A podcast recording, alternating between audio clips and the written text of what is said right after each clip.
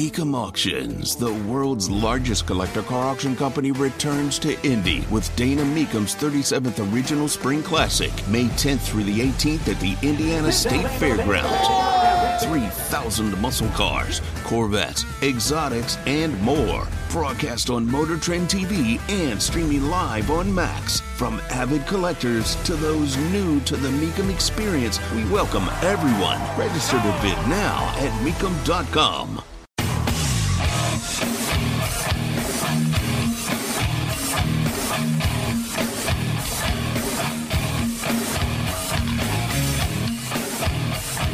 in the hell do you think you're doing? Hey, John Boy. I'm telling you straight, it's my way or the highway.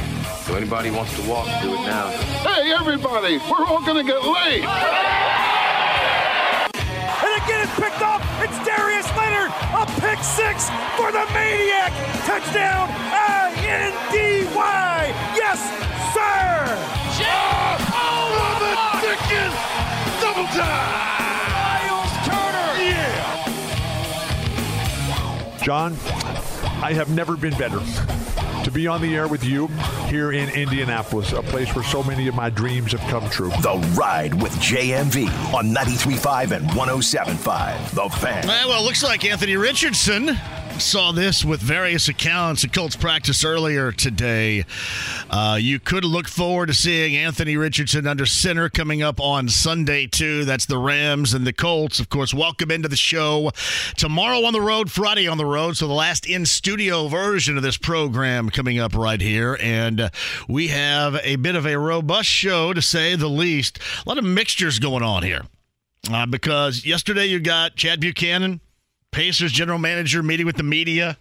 Today you had a big deal, a huge deal regarding Damian Lillard ending up in Milwaukee. I mean, twofold for the Bucks right there, right? I mean, twofold. You get um, one of the best players in the NBA, and then you also, you know, show Giannis that you're going to go out there and get guys to help him to win. So that's great.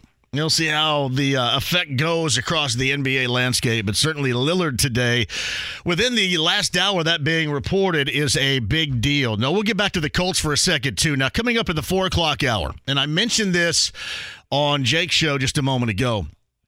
One of the things that stood out to me on Sunday, just surrounding the win by the Colts, and what was really, it's one of those games that I had talked about where, all right, if you're not going to be that great, at least be occasionally or more than occasionally entertaining. And we know this to be a term in which I really got tired of over the past year, and that was entertaining losses. I hate that term. And you get the best of both worlds because you are incredibly entertained.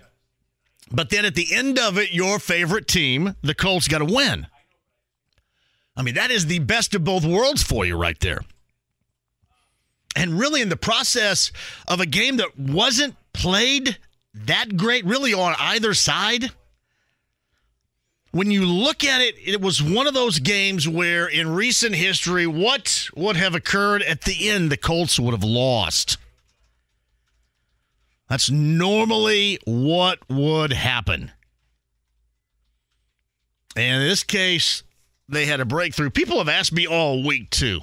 People have asked me, do you think that that was a breakthrough win for this team? Are they now going to set off and, you know, be, for example, what was it, 2012? The luck rookie season is going to be like that 11 win team. I can't sit here and tell you that it is, but I can also sit here and tell you that there are some relatable variables, I think, right there. Yeah, certainly you look at the rookie quarterback and the rookie quarterback, but we all knew what luck was coming out of college. We're still, still trying to figure out exactly well, a couple of things here. Uh, what Anthony Richardson is going to be, and then you're still trying to figure out Anthony Richardson sustaining under center throughout a game. So there is still a lot to gather right there. But there are some similarities. And I remember, and this is not one of them, the offensive line was completely patchwork, other than Anthony Castonzo at, at left tackle. I mean, there's a lot of patchwork going on with that group. Samson Satele, remember, was the center. But there are some relatables with that team that surprised. and this team again two and one. Now, long season to go. The schedule that you see right now before you in the next month has a lot of winnable games on it. I mean, really, a lot of winnable. But at the same time, you got to be able to sustain from a consistency standpoint. And we'll also see if you're able to sustain that, does the good fortune come along with it? And let's face it, I know nobody wants to hear it, but good fortune, I mean, really, blind ass luck has a great deal to do with so much of this. And what do they say? You create it when you give yourself a chance. And I thought looking back on Sunday that that's what they did more than anything else. They continued to give themselves a chance. It's not like that they were hijacking that opportunity with mistakes on their own. Sure, you can look at the not fielding the punt by Isaiah McKenzie. You can look at it at the moment and stepping out of the back of the end zone by Gardner Minshew, but the way that that worked out, that's part of the good fortune. As it turned out, that was better for the Colts right then. That worked out for the Colts, worked out better. So that's what happens when you give yourself a chance and you don't take those chances away by making mistakes on your own. That good fortune sometimes will tag along with you. And let's face it, it has been few and far between in recent history that they've had that. That's funny. I talked about it, if you remember, in terms of, well, before we started the season, everybody's thought was, well, you, you get a team that probably won't win very much, but at least you put yourselves in position to go after Marvin Harrison Jr., you know, to make a play for, you know, the future wide receiver or whatever. And I'd always mention, well, that also takes a bit of good fortune. You know, good fortune in this case, though, you don't want to be middling on this. I mean, you, you want to break through to where you give yourself a chance. If that's the type of team that you have right now, but you also don't want to wiggle your way down the ladder again in terms of draft selection. But as I've always said, it even in a rebuild and a reboot, just like this, there is nothing wrong with during that process winning some games, giving people around here a reason to care. I give you a reason to want to go down there with the party. But giving you a reason to care, a reason to be interested. Let's face it, you look at the quarterback situation where when Richardson has played, he has been fun as hell to watch, but the disappointing aspect of it, and you know, a lot of places could be viewed as a red flag. It's still kind of a subject in motion right now. But you look at Richardson, and there's still that great unknown. Dude hadn't finished a game yet, didn't play in the third, yet you're two and one recent history for this Colts team would have absolutely buried him. So that to me, there's some baby steps going on. But they were interesting on Sunday.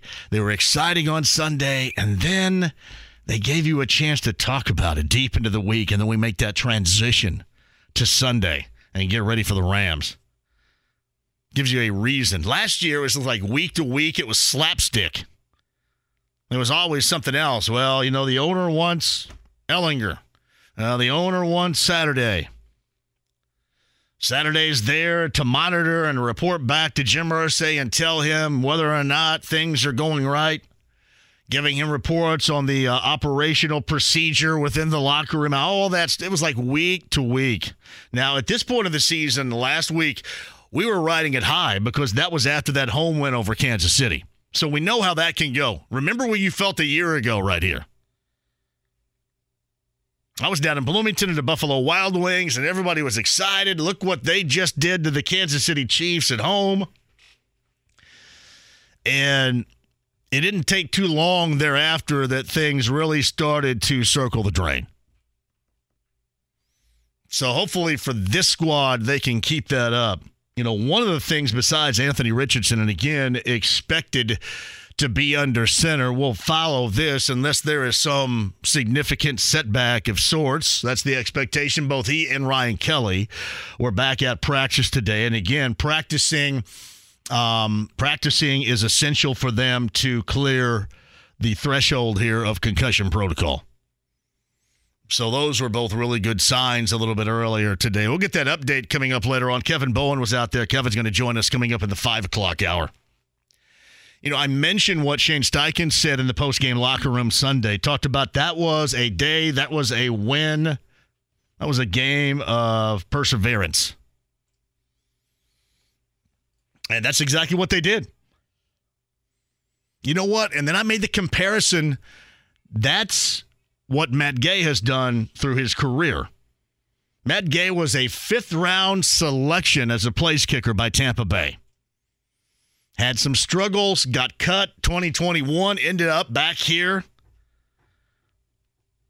on the practice squad.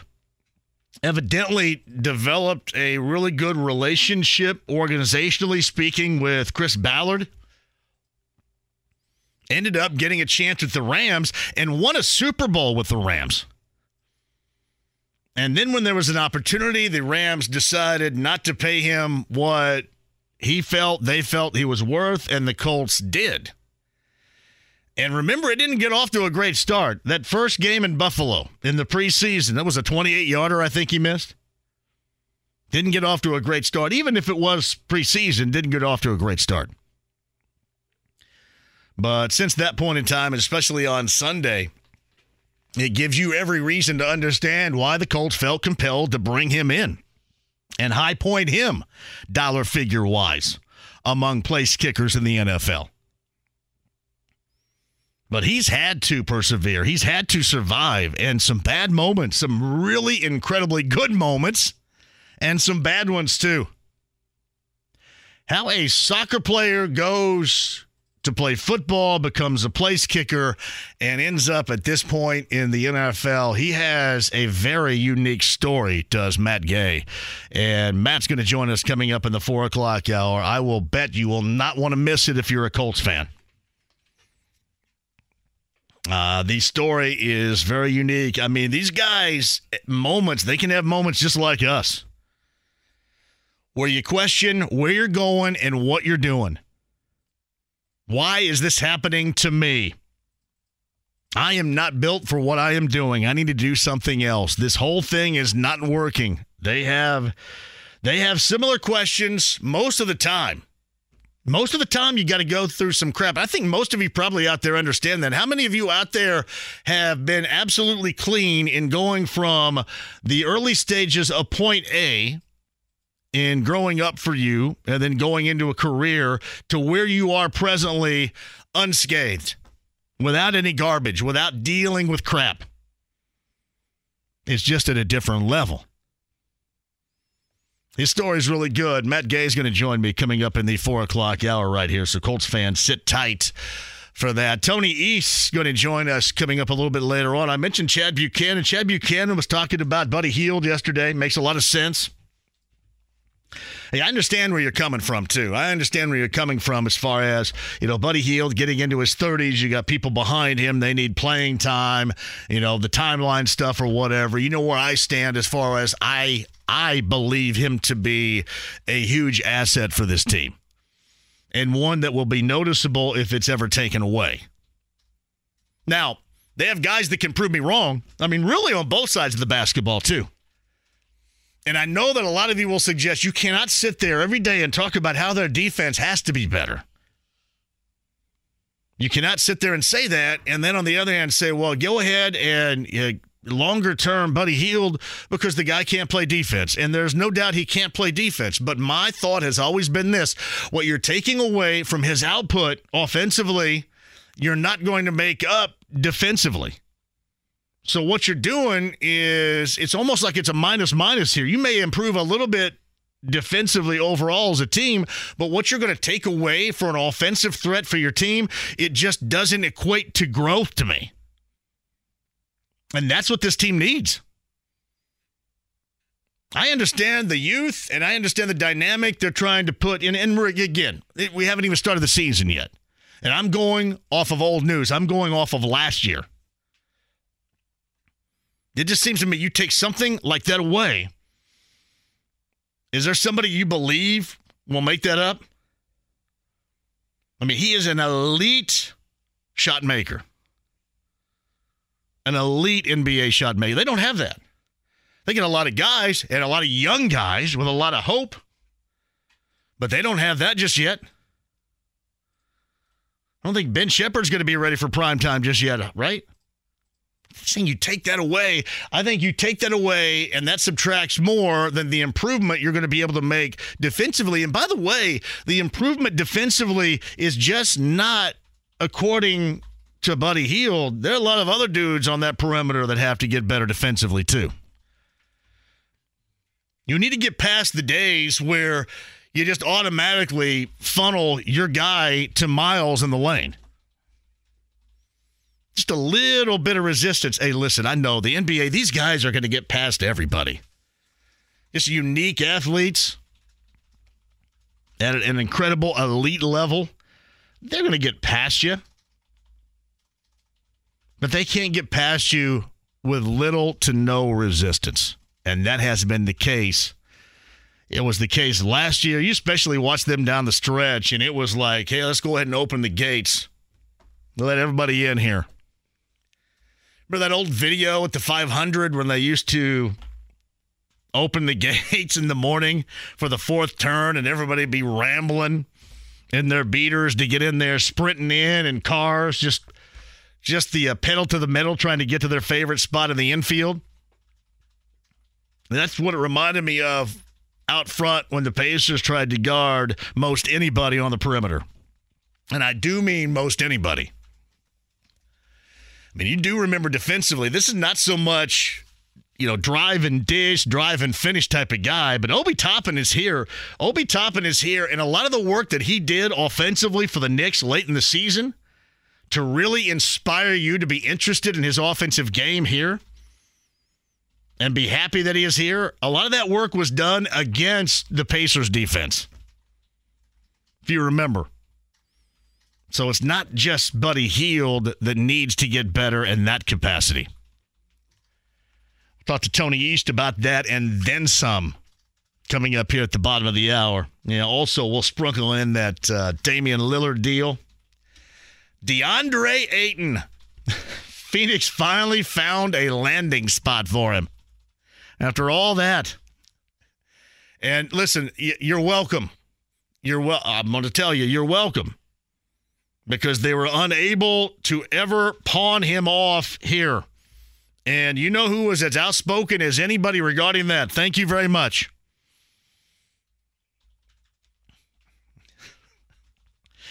I will soak up your appreciation at a later date. I don't think he's altogether a bad player, but it just seems like there it never did work out, and that makes you wonder if it's ever going to work out for him and his style anyplace else. But at least with that offer sheet, it's not here. How about that? At least. And again, you're welcome. Whenever I can help. Uh, we can hit that Tony East coming up at the bottom of the hour as well. 239 1070 is the number. The email address is jmv 1075thefan.com. I did want to double back. Somebody Somebody last night was giving me a little bit of crap, and I got to kind of go back to it. I probably have to scroll a little bit for it too. You know, a lot of Win Schuler's cheese spread tweets to get through right here, but I I have to double back. It was about my particular opinion on Gardner Minshew and his value here and not trading for added value. That's something else that I want to get away from one of these days. Like the added value that you get and the draft capital that you have, I'm sick and tired of hearing it. I'll listen again when you're winning.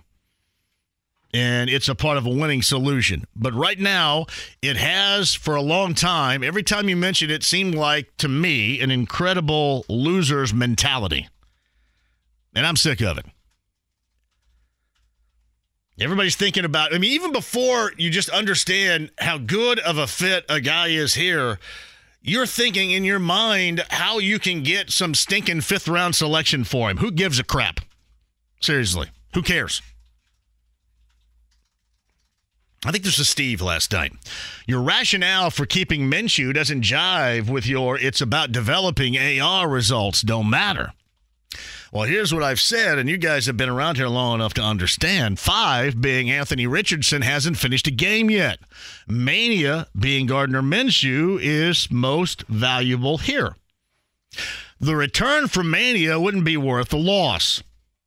The development of five is most important, but he does need to play, which he hasn't finished two games. He didn't play in a third.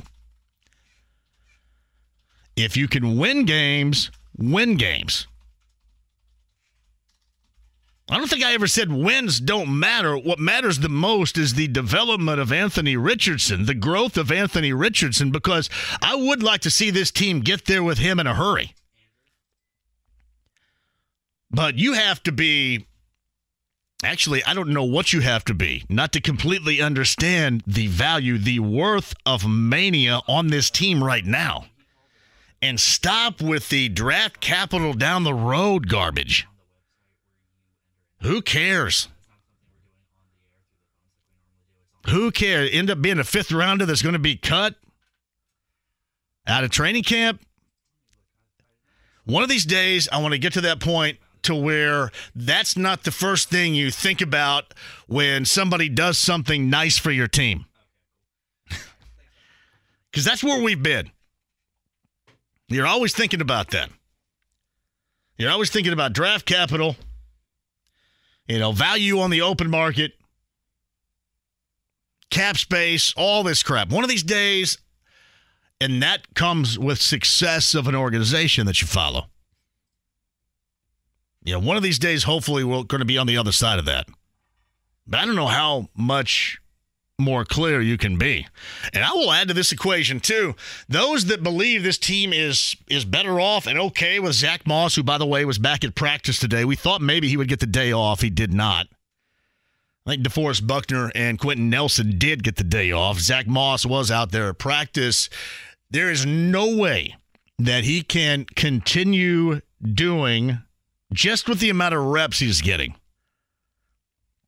he grinded that out on Sunday. That was a big deal. He was playing through it, and you could see it. But anybody that believes, and all you think about is what you're going to get for Jonathan Taylor, possibly on the other side of this, the hell with that. Think about what Jonathan Taylor, if anything, can be brought together whatsoever. And maybe this ultimately just comes down to the fact that Jonathan Taylor, for his own future values, got to get out there and have people see him play. He is best with this team moving forward. Not with when you hope to get a third rounder out of him, if that, and I bet you probably wouldn't. And then you look around at the value and all these other situations, there's really not a lot that makes sense to you right now. Again, the same as Gardner Minshew. His value is here. The same with Jonathan Taylor. His value is here. Hopefully, he understands that. Their value is here with this team. All right, 239 1070. Email address jmv at 1075thefan.com. Inside, inside, I should say, the Win Schuler Spreadable Cheeses Lounge via YouTube Live. I was kind of jacking around with these guys. I think when I was uh, ending with uh, Jake and Jimmy and Eddie and the gang in here a little bit earlier, so maybe I got myself a head start. I think it was Hoosier guy that said I look like a Karen. Let me tell you that. I'm assuming Karen is somebody that's always screaming and yelling and crying about something. Yes. Can you let everybody know that that's about as far from me as ever? I'm all about fun, everybody. Let me tell you this. If you're around me and you don't have fun, it's your fault. Seriously, it's your fault. I have had 53 years of that and understanding that where I go, there better be some fun having. Because if they're not, I'm going to go someplace else. If you're not having fun around me, again, that's on you. Like tomorrow, Ale Emporium. Larceny Bourbon Locks, Luna Azul Tequila Shots coming up tomorrow. Hope to see you all out there. Friday, Rams Colts tickets, Bud Light Blue Friday. On the back deck at the Mucky Duck. What's the weather like Friday? Is it good? I have no idea. I'll look it up right now. Only occasionally have we ever had to go inside because of the weather conditions at the Mucky Duck. 65 and Southport Road. Rams Colts tickets. I'm assuming that's going to be of more value now, more interest to you on Sunday. I'm assuming getting into bullseye will be as well. Good friend Rick DeMulling, the former Colts offensive lineman, is going to be down there. I know a lot of former Colts players are going to be down at the Bullseye Event Center too. What's the weather look like Friday? It's looking like it's going to be 81 degrees and mostly sunny. That's what I'm talking about right there. Back deck, Mucky Duck, Bud Light Blue Friday. All right, quick break. We shall return. Kevin Bowen, 5 o'clock hour. Colts kicker Matt Gay joins us here at 4 this afternoon. And Tony East talks a little NBA on the other side. At 239 1070 with you if you're on hold inside the lounge via YouTube Live, the stream, the app, HD radio if you have it, and 93.5 and 107.5 The Fan. Whether it's audiobooks or all-time greatest hits, long live listening to your favorites. Learn more about Kisqali ribociclib 200 milligrams at kisqali.com and talk to your doctor to see if Kisqali is right for you. The Ride with JMV. Just an average guy with exceptional hair. 93.5 and 107.5. The Fan. 3 2. In the air, out towards right center. Suzuki, the call. Oh, no, no, no. Oh, no. Oh, my goodness. And two runs score. Suzuki called off Bellinger. And just the miscommunication, or maybe he lost it in the lights. I'm not sure. I'm thinking maybe some lights at the end. The trajectory of that fly ball, that's one we see in a lot of ballparks. Cubs TV right there. That's too bad. Uh, Cubs a loser last night. The Reds uh, a winner. However, they still have to make up some ground. Let me tell you, the Reds absolutely screwed themselves over the weekend with the Pirates, especially. What that nine-run lead that they gagged up. Woo! You imagine where they might be right now if you didn't have the Pirate series or the Twins series to look back on, where you had leads, you had advantages, and you gagged it. Hey, at least they're making it fun, right? I don't know how much fun Cubs fans had with that last night. Hey, find um, find the call if you would from Brandon Gaudin, uh, the voice of the Braves, when he made that call from the bullpen. And let me know, James, and you have that. If you missed that last night, Brandon Gaudin, friend of the show, friend of Indy, obviously the former Butler announcer, and just had a remarkable take on a pitching change last night. And one that really, and you know me, somebody mentioned yesterday, hey, you and your toilet humor. Exactly.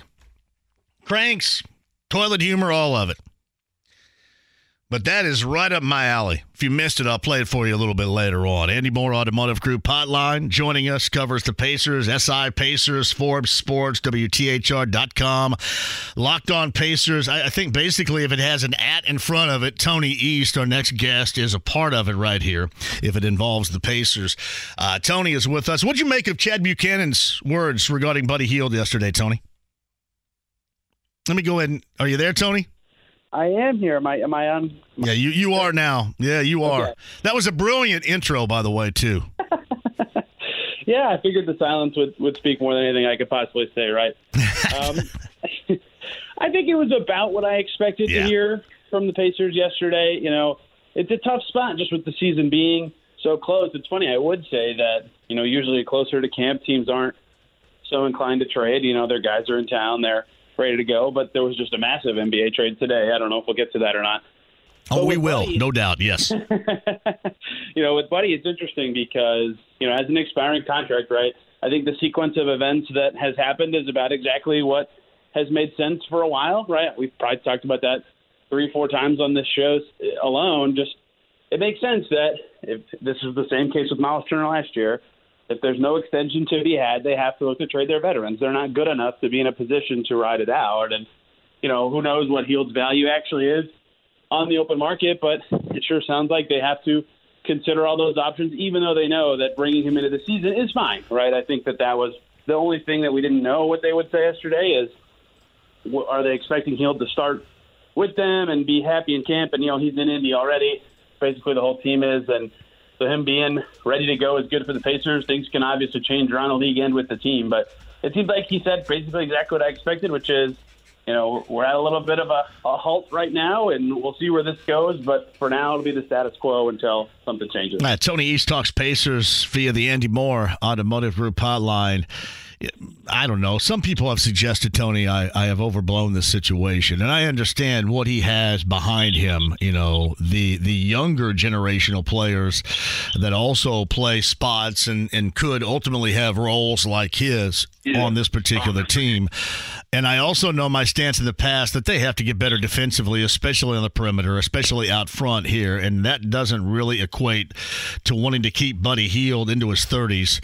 I just to me, hesitate to want to part with somebody that I believe is elite level three point making.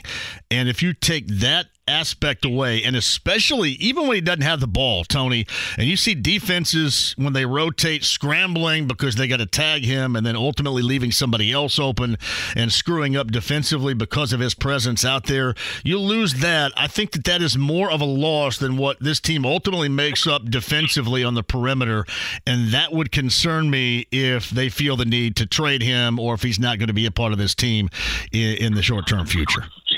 Absolutely, it's one of my favorite genres of defensive clips of teams defending the Pacers because it's not it's not that defenders realize they're too far from Buddy Hield and they rush to close out. Like they panic, right? Like they're tripping over themselves trying to get out to him because of the spacing he provides. If they're too far away, the Pacers have a very good chance of getting a lot of points. Like shooting forty two and a half percent from three is is just fantastic. And you know, that was kind of one of the arguments I made a lot last summer, right? There was a lot of chatter about Hield and Turner with the Lakers and all that. I kept saying, you know, I get why the Pacers would do it, and no one knew how good Tyrese Haliburton would be last summer. But like Hield specifically, that spacing makes it easier for these young guys who are developing, right? If they can basically be playing four on four because he's got a defender holding his jersey on the opposite side, or someone has to chase him around the court when he's doing his crazy stuff to get open, that helps everybody else, even if he necessarily isn't additive in a lot of other ways. So even if he is on the wrong side of 30, he is still a helpful player to their rebuild and to their development in that way. And so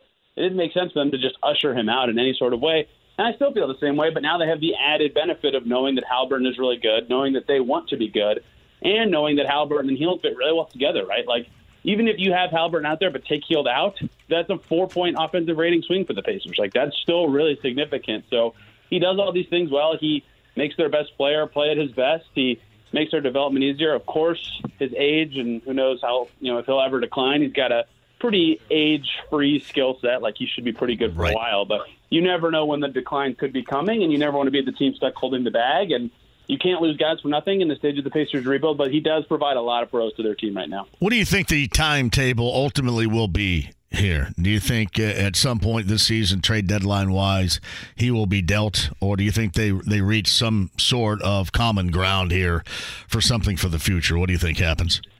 Honestly, it might depend how well they're playing. You know that like with Turner last year, they were just so playing so well, and he was playing an absolutely perfect role for him, and every everything changed perfectly for Myles Turner to instead of being traded, sign an extension last year. And right, Rick Carlisle even addressed that around the trade deadline. He said, you know, they didn't do a ton, right? They got Warren and some other guys, but he said this thing would have been different if, you know, we hadn't extended Myles, right? Because they have to think that way. So to me, it would be, you know, may, maybe if something comes into their lap, right? They're pretty opportunistic. They have jumped in on these big trades before. Maybe if something comes into their lap, of course they'll hop on it. But I would think that, you know, until a lot of the rest of the league can be traded in mid-December, or even when all of the league basically can be traded come early January, things would really heat up, especially because then the Pacers would know how good they are. They would know how likely they are to keep Hield or how much of a contract gap they truly have. And that's when things could truly heat up. And Turner's extension was not too long after that January 15th date earlier this year, if you'll remember. So I would say that. Ooh, I remember, Tony. If there's somebody that remembers that, it would be me. right. That is exactly right. So there's a, a true timeline to be had I would say that like January is the perfect time for these teams to assess and figure that out. But that assumes that everything has gone well for the Pacers throughout the season too, right? If they're doing awesome or awful, they might have their goals. That would that would certainly change the timing. It's uh, Tony East joins us talking some Pacers here with us on the Andy Mohr Automotive Group Hotline. You know, it's funny. I, I, guess there's some sort of an irony here. I brought this up in the first segment that you know everybody around here is excited about Obi Toppin and his offensive skill set, and a lot of that came late in the season against the Pacers. that excitement was built on that Pacer defense late this past season.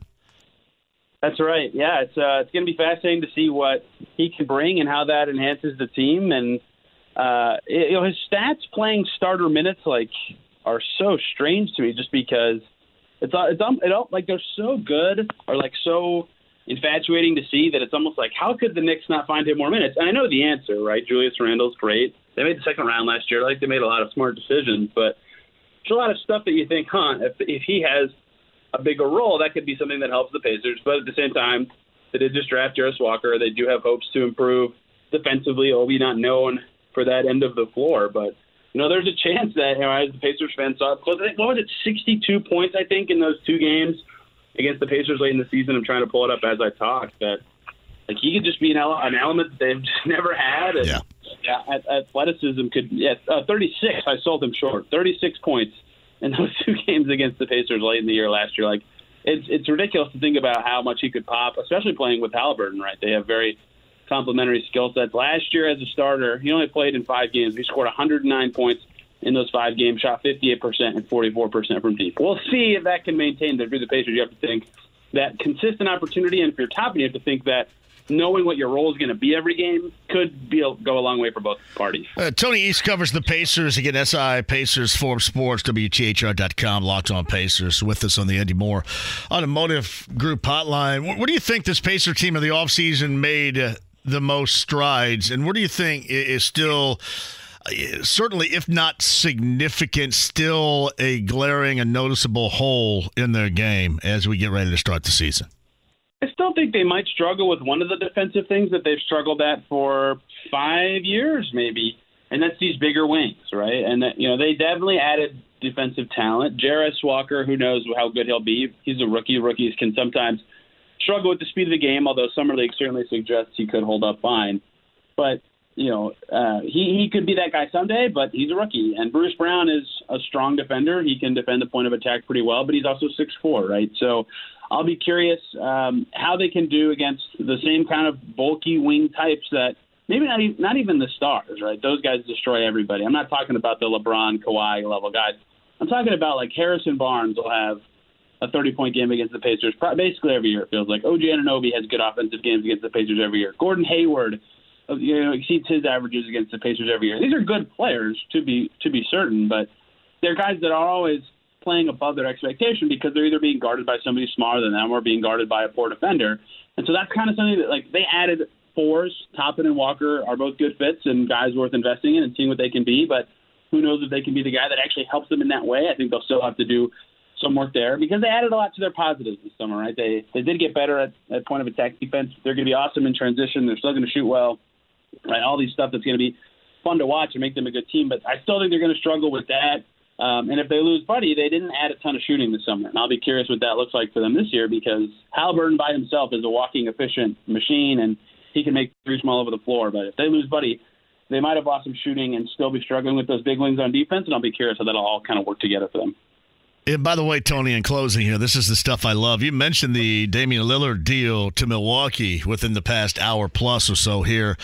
And I think it was Rob Perez's account had, had tweeted out, had X'd out, if you will, a video before the All Star team selection with Giannis as the team captain selecting Damian Lillard. and, and, you know, that it, it's interesting because that I'm not suggesting that played a role in this whatsoever, but those are the subtle things that these stars can offer to help bring guys that maybe you wouldn't think would end up in their city or their market to them to join their team. So it's just kind of funny to see that, but that that changes certainly the dynamic, does it not? In the East with Lillard joining, you know, Giannis and Milwaukee going into this year.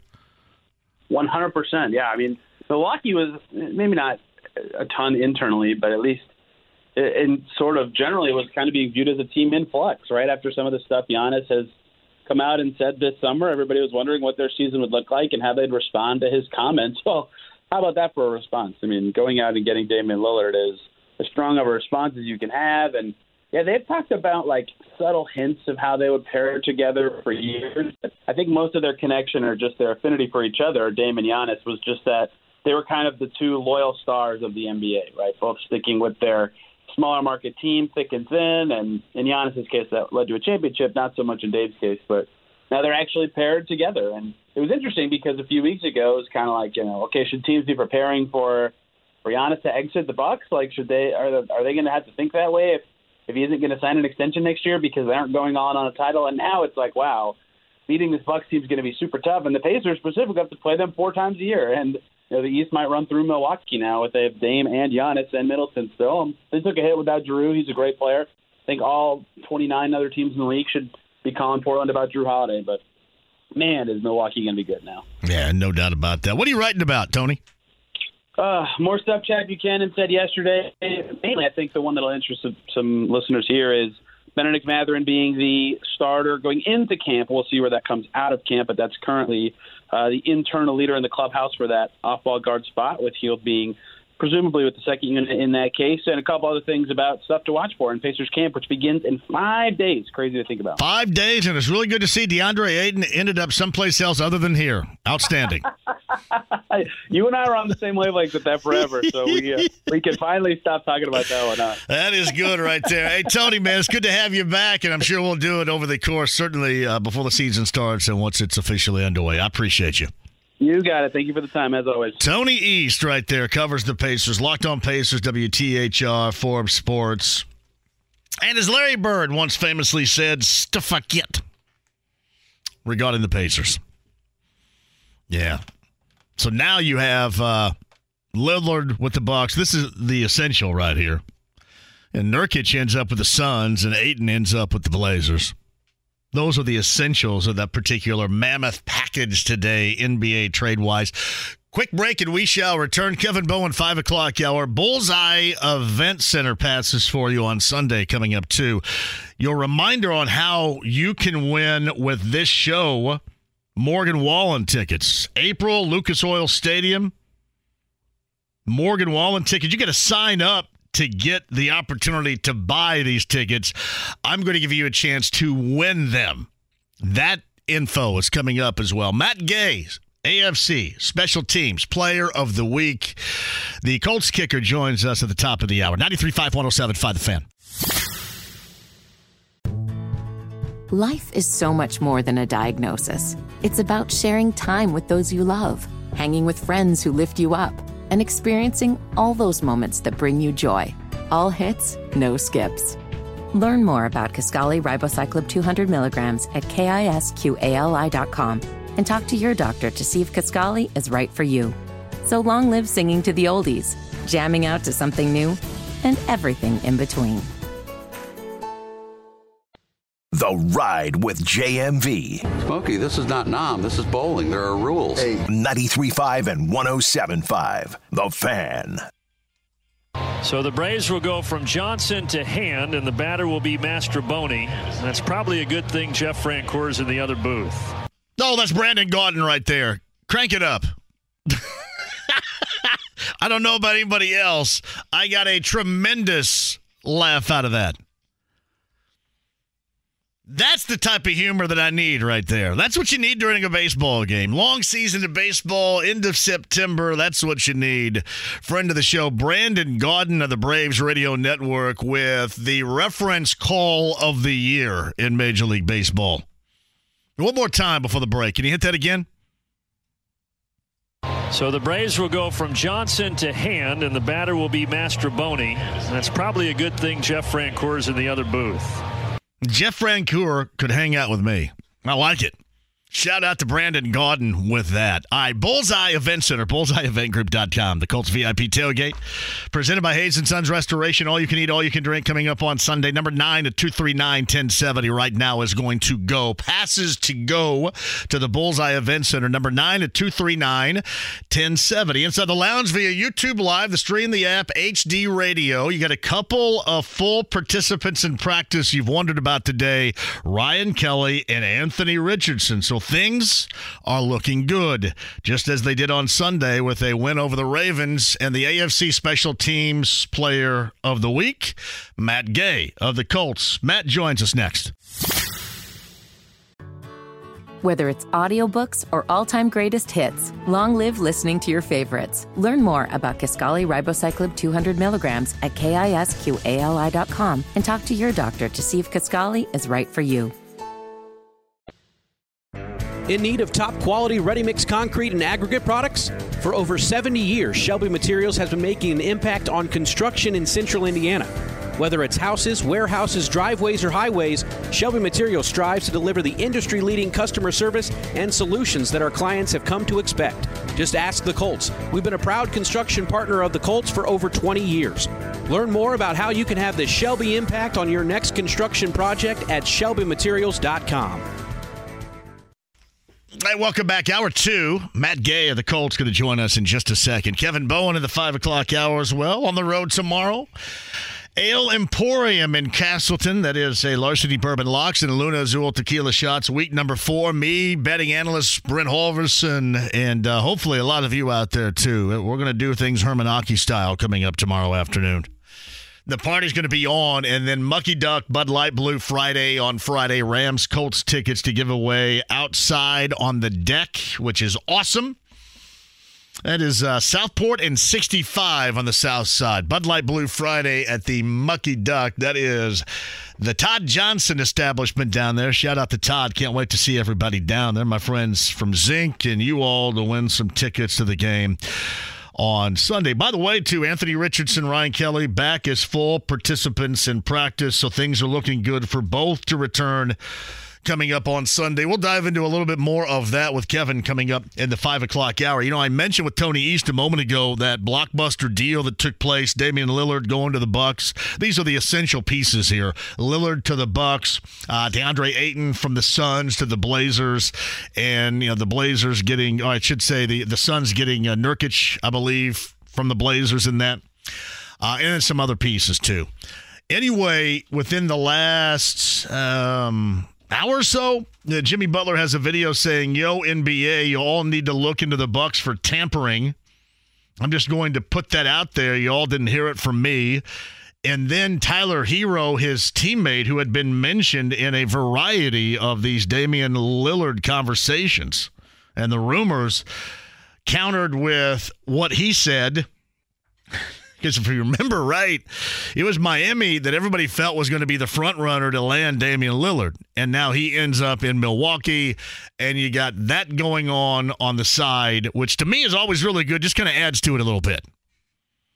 It really does. Uh, Morgan Wallen tickets. Here's what I want you to do. I want you to go ahead and log on to 1075thefan.com when you get a minute, right? When you get a minute. And Morgan Wallen is coming, actually kicking off his tour coming up in April, April the 4th at Lucas Oil Stadium. And you can listen here all this week for your chance to win tickets to see Morgan Wallen, special guests Bailey Zimmerman, Nate Smith, and Lauren Watkins. Again, April the 4th, 2024 at Lucas Oil Stadium.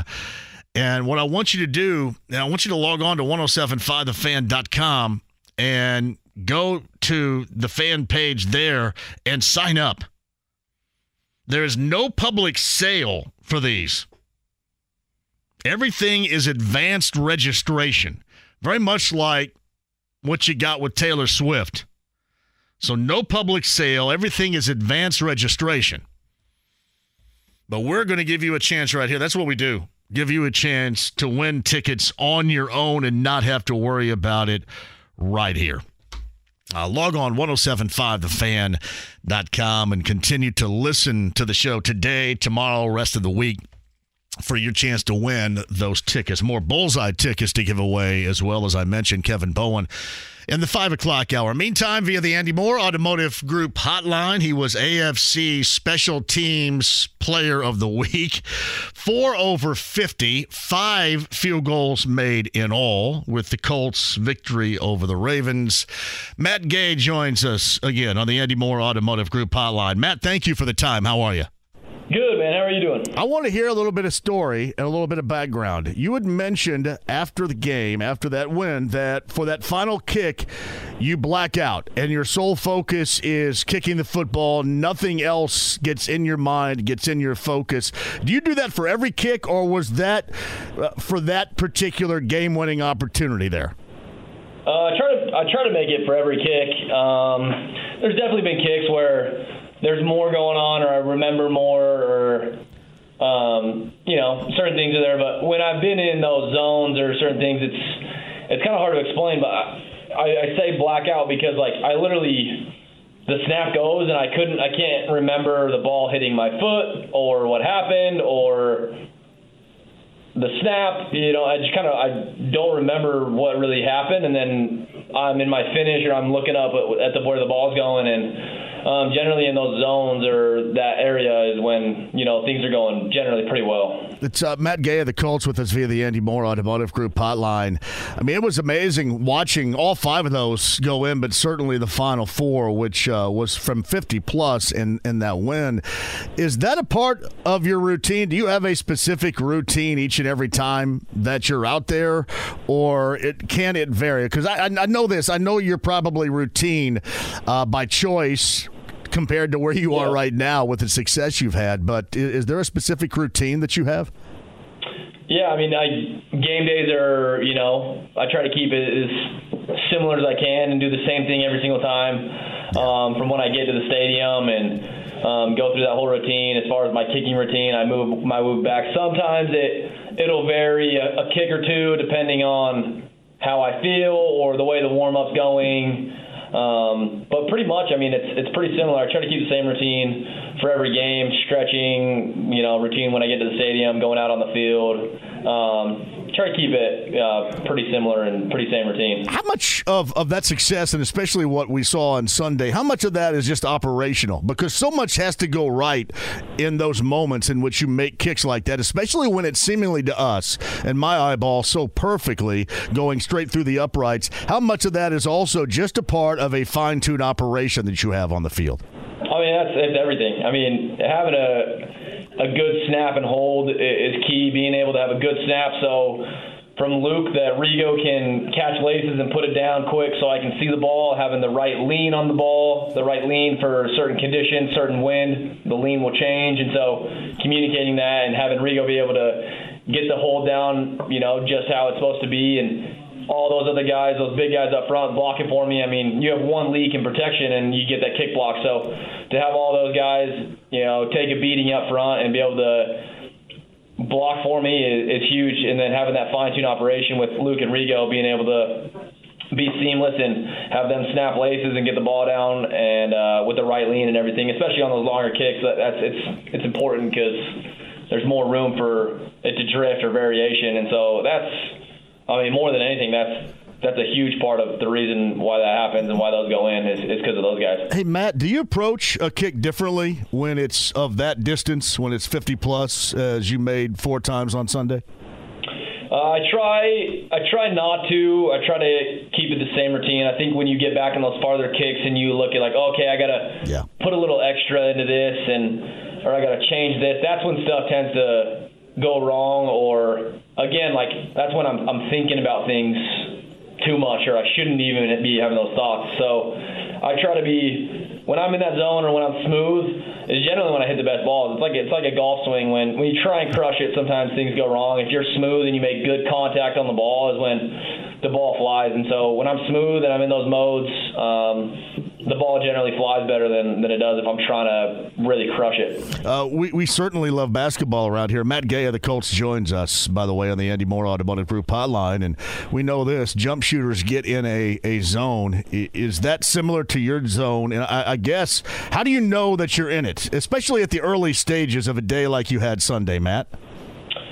Yeah, I think you just get the confidence. I was able to hit the the shorter one earlier in the game, and it, it felt really good. Um, came off the foot nice. And then it's just something kind of the sideline where you know fans are yelling at you, and you're turning around, and I'm I'm you know having a laugh with them on the sideline, and they're trying to get you to miss, and they're yelling shank as you're kicking into the net and all that stuff. And it's it's I'm more of a relaxed mode, and again, you don't really remember much. It's it's like they call a field goal, you jog on, you kick it, and you jog off, and there's not much thought to it. And so uh, that's really it's the less thinking for me, the better. And so when I'm in those modes and I can enjoy the game and I can kind of be uh, calm or at peace um, when I'm just you know letting my subconscious and my body do what it knows how to do and just running on, kicking, running off. That's kind of when I'm in that the That- best the best part. That, that's routine too, and I love it because you just said you don't want your head to get into the way, brother. That's Yeah. all of us right there. That's every one of us, no Don't matter your- what we're doing. your own way. don't let your head get in the way. Matt Gay joins us of the Colts, and obviously the four 50 plus yarders and the five overall, and the Colts win on Sunday. And a lot was made, Matt, going into that game of the weather conditions, the tropical storm that was coming in. What were the conditions like? It, it didn't look like it was that bad out there, but hell, I couldn't tell. What was it like? No, I mean, especially all things considered, what we had heard going into the game tropical storm, windy, downpour. Um, the conditions were, I mean, I'd take those conditions with, with under the circumstances any day. Um, we got a little. A little wet in the first half, and it came back the second half. It was raining. It was coming down the warm ups and stuff. The balls were slick, and the field was a little soft. But for the most part, I mean, the wind kind of calmed down, and um, it wasn't too too wet where the balls got wet or the field was too soggy or anything like that. So it was uh, all things considered going into it with a tropical storm warning. It was uh, it was pretty good. Did you watch Justin Tucker's potential game winning kick? I did, yeah. Did you think it was through? I thought it was. I mean, you, even when you look back on it, it hit a great ball. I mean, that ball is right down the middle, good rotation. Um, again, sometimes, sometimes some of those conditions and those things that can affect um, certain things. I mean, it's uh, certainly not a leg strength issue for him, and so uh, it just, you know, was. A, I thought it was a great kick. I thought he had it, and sometimes it just it goes that way. Maybe it was a little gust from the gods there at the very end of it. Maybe. That batted that down just a little bit.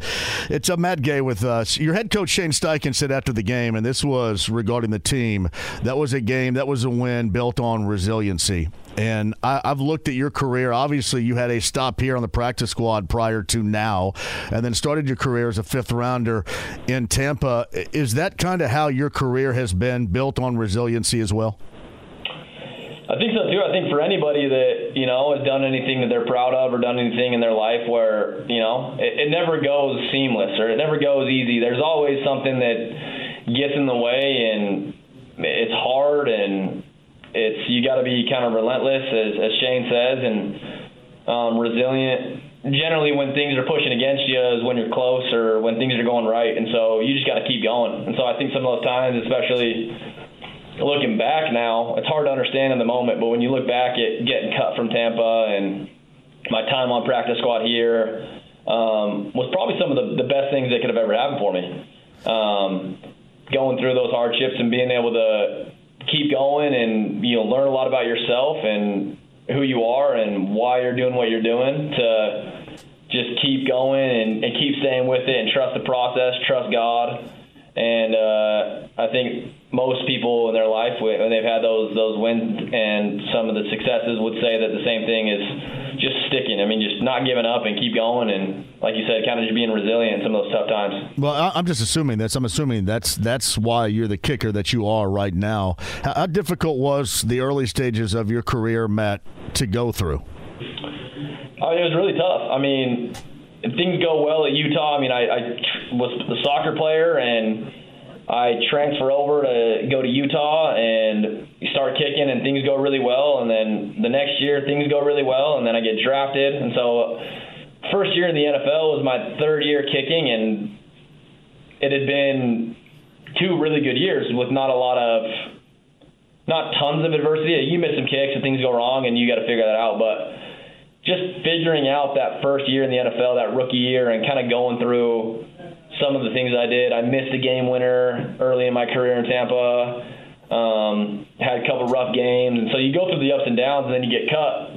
And some of that stuff is tough. It takes a toll on you. You wonder why you're doing what you're doing. Is this the right choice? Was this um, the right path? But then, like I said, being able to have you know family, my wife who was able to be so supportive, and my family to get me through those times, and then again, I think you just look back. It's hard to understand at the moment, but when you look back, you really do see you know God's hand in every step of the way. And sometimes those things that you don't think are that are really hard, or you know you wanted something but you didn't get it, God always has something better for you. And so just trust in that plan, trust in His will against my own, and being able to lean on those close to me and my family. I think those are you know kind of what got me through some of those tough times. Matt Gay joins us. How much more gratifying has it been with your, your Super Bowl success with the Rams? You know, obviously the Colts reaching out and prioritizing you in the offseason to bring you here. And then most recently on Sunday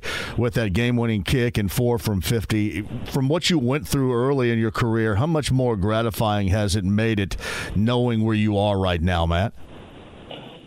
I mean, it's uh, a hundredfold. I think if you just look at if something's easy and given to you, if it, it's you don't appreciate as much as something you know you kind of worked hard for or had to struggle for, and um, I think just looking back, like I said, none of that stuff happens if I don't kind of go through the hardships. Like none of the stuff in LA winning the Super Bowl doesn't happen if I stay in Tampa and who knows what happens with what contract I get and where I am. So I think all the stuff that I went through has led me to be blessed enough to have the success I had in LA, be blessed enough to get the contract I got here to be able to provide, take care of my family, and some of those things. Um, those hardships are the the times that you look back on, and you know you're proud that you came through those and fought through them, and those are stuff you look back for you know the rest of your life with you and your your spouse, you and your family to be like, hey, we came through that tough time and we we didn't fold and you know, we trusted ourselves, we trusted God, and you know, He He got us through it, and just be proud of those moments. Matt Gay joins us. How good of a soccer player were you? uh, I was a. Uh, no, it's okay. Uh, we're, all honest here. I mean, if tout yourself if you need to tout yourself.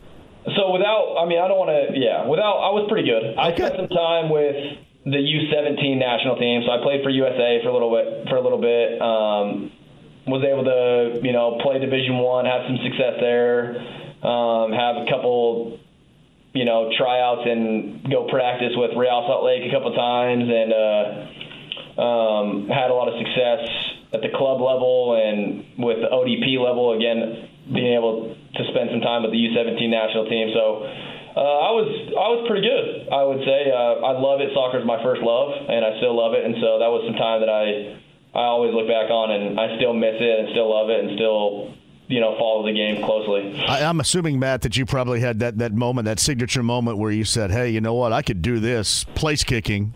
For a living in the NFL, was there a signature moment in soccer where you said, you know, maybe this is kind of the the end of the line for soccer here? Did you have a signature moment there too? For sure. Um, I was in college.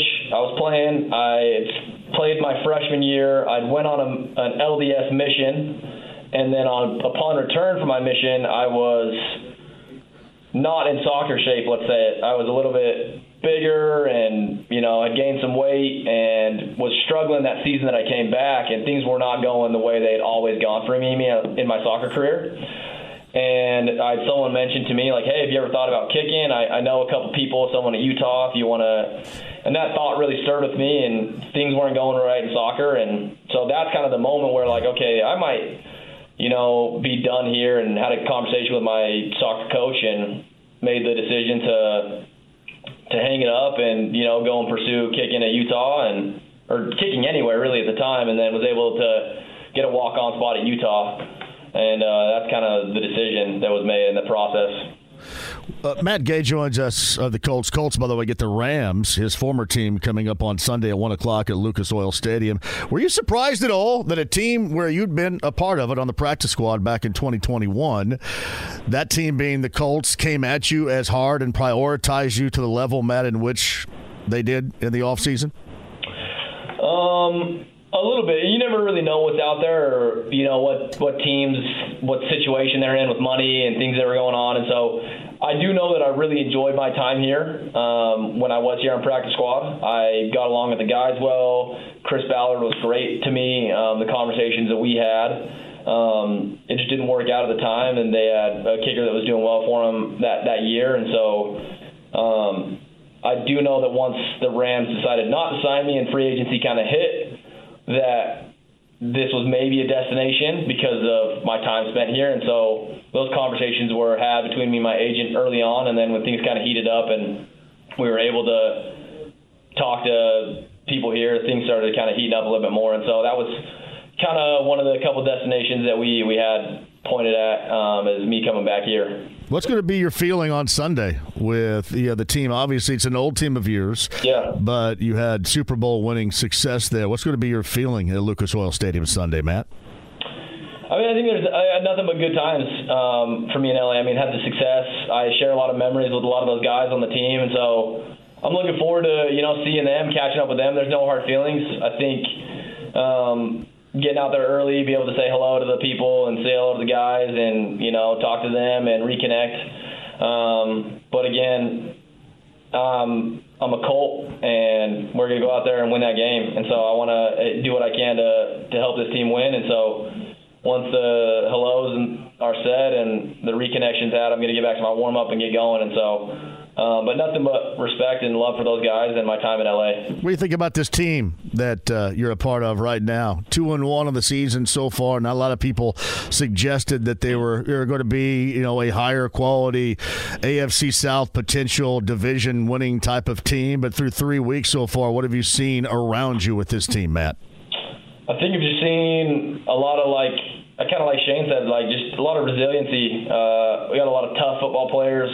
Um, I think everyone's kind of bought into what we're doing here, and you know, a lot of you know playing off of each other, defense getting stops, and offense trying to picking up picking up where others aren't. If the D struggling, we get an offensive touchdown, and so I think being able to be a complete football team and being able to have everyone kind of buy in and get behind um, Anthony Richardson and support him in his role, and um, I think we're just a tough football team that you know is buying into a new culture and character that you know Shane Steichen has has brought and put in. All right, in closing here, I lied too. I said I was going to make this quick, and I didn't. My you're bad. Good, you're good. Matt Gay joins us.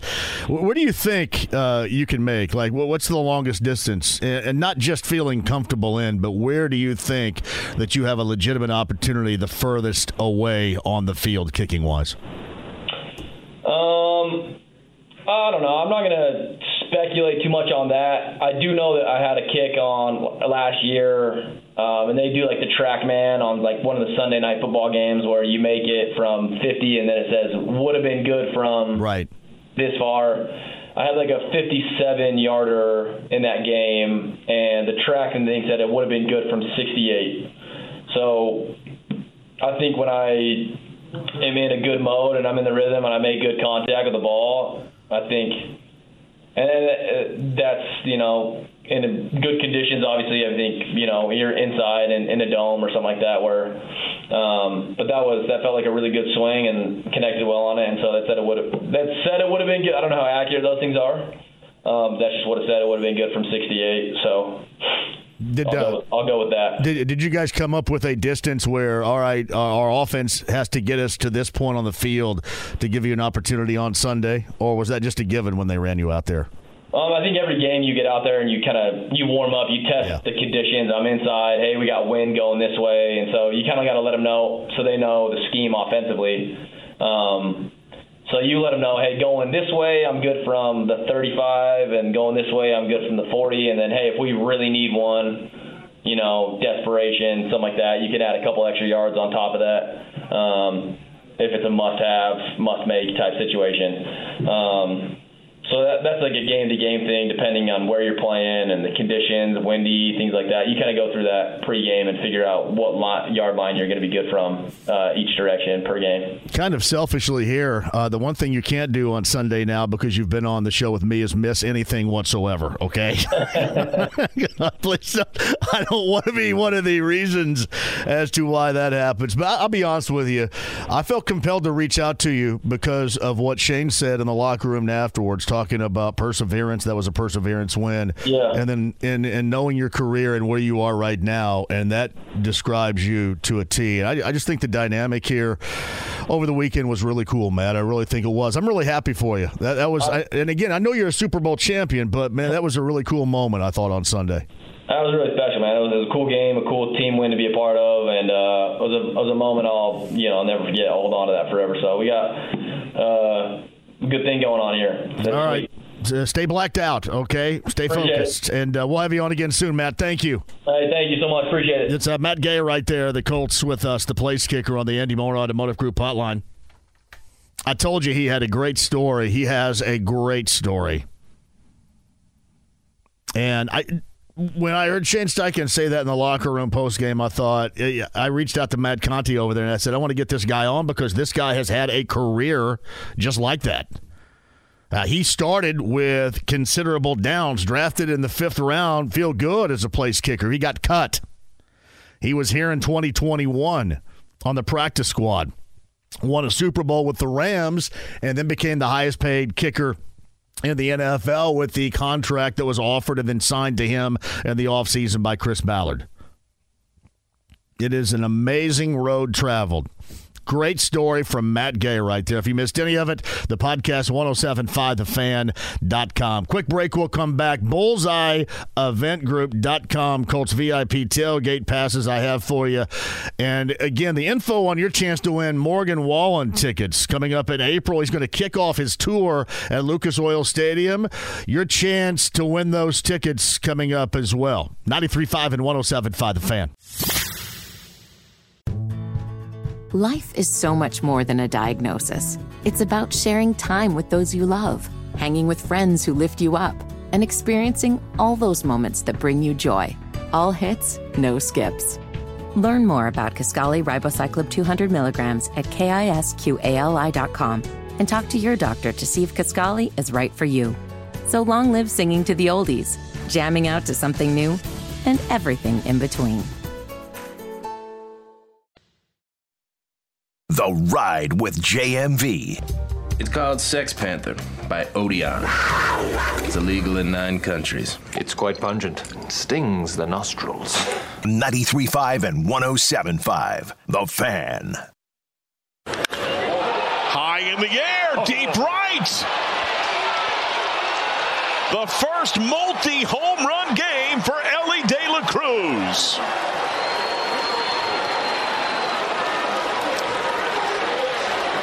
An impressive two run shot to deep right. And it's 11 7 Reds. Uh, Reds television network right there. Elly De La Cruz. A couple of home runs in that game in Cleveland last night. The Reds believe that was come from behind fashion last night with a win. As of right now, a game and a half back of that final playoff spot, wild card wise, in the NL. And it, it- you know, where I've been basically through midsummer is that you all kind of see, you know, the, the fade, the foldo coming. Now, it's unfair to describe that as a foldo because they're still firmly in it but they would have been in such a, a much better situation had they not completely screwed up the series versus the Pirates, and even going back to the one against the Twins. They had leads. I mean, think about that Pirates game, a nine run lead at home, and you blow that. Now, as quickly as I would love to stop watching Stuart Fairchild and Kyle, or uh, who am I thinking of here? Buck Farmer and uh, Lucas Sims. Ugh.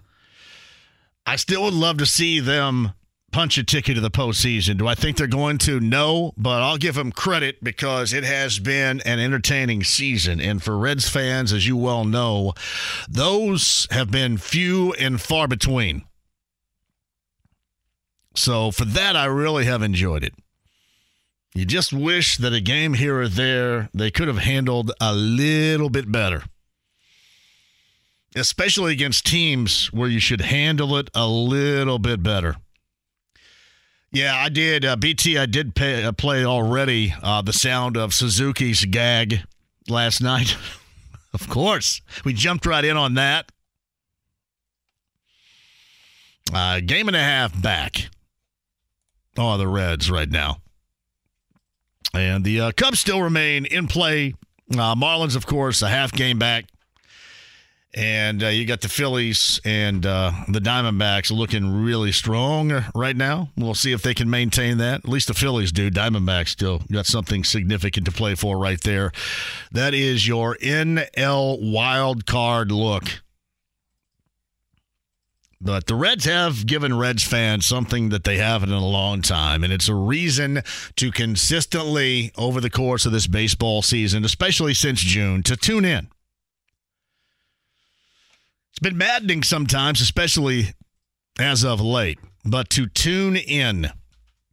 So Josh writes me this. And by the way, if you missed any of Matt Gay's conversation, uh, the podcast is at 1075thefan.com. I thought he was really good.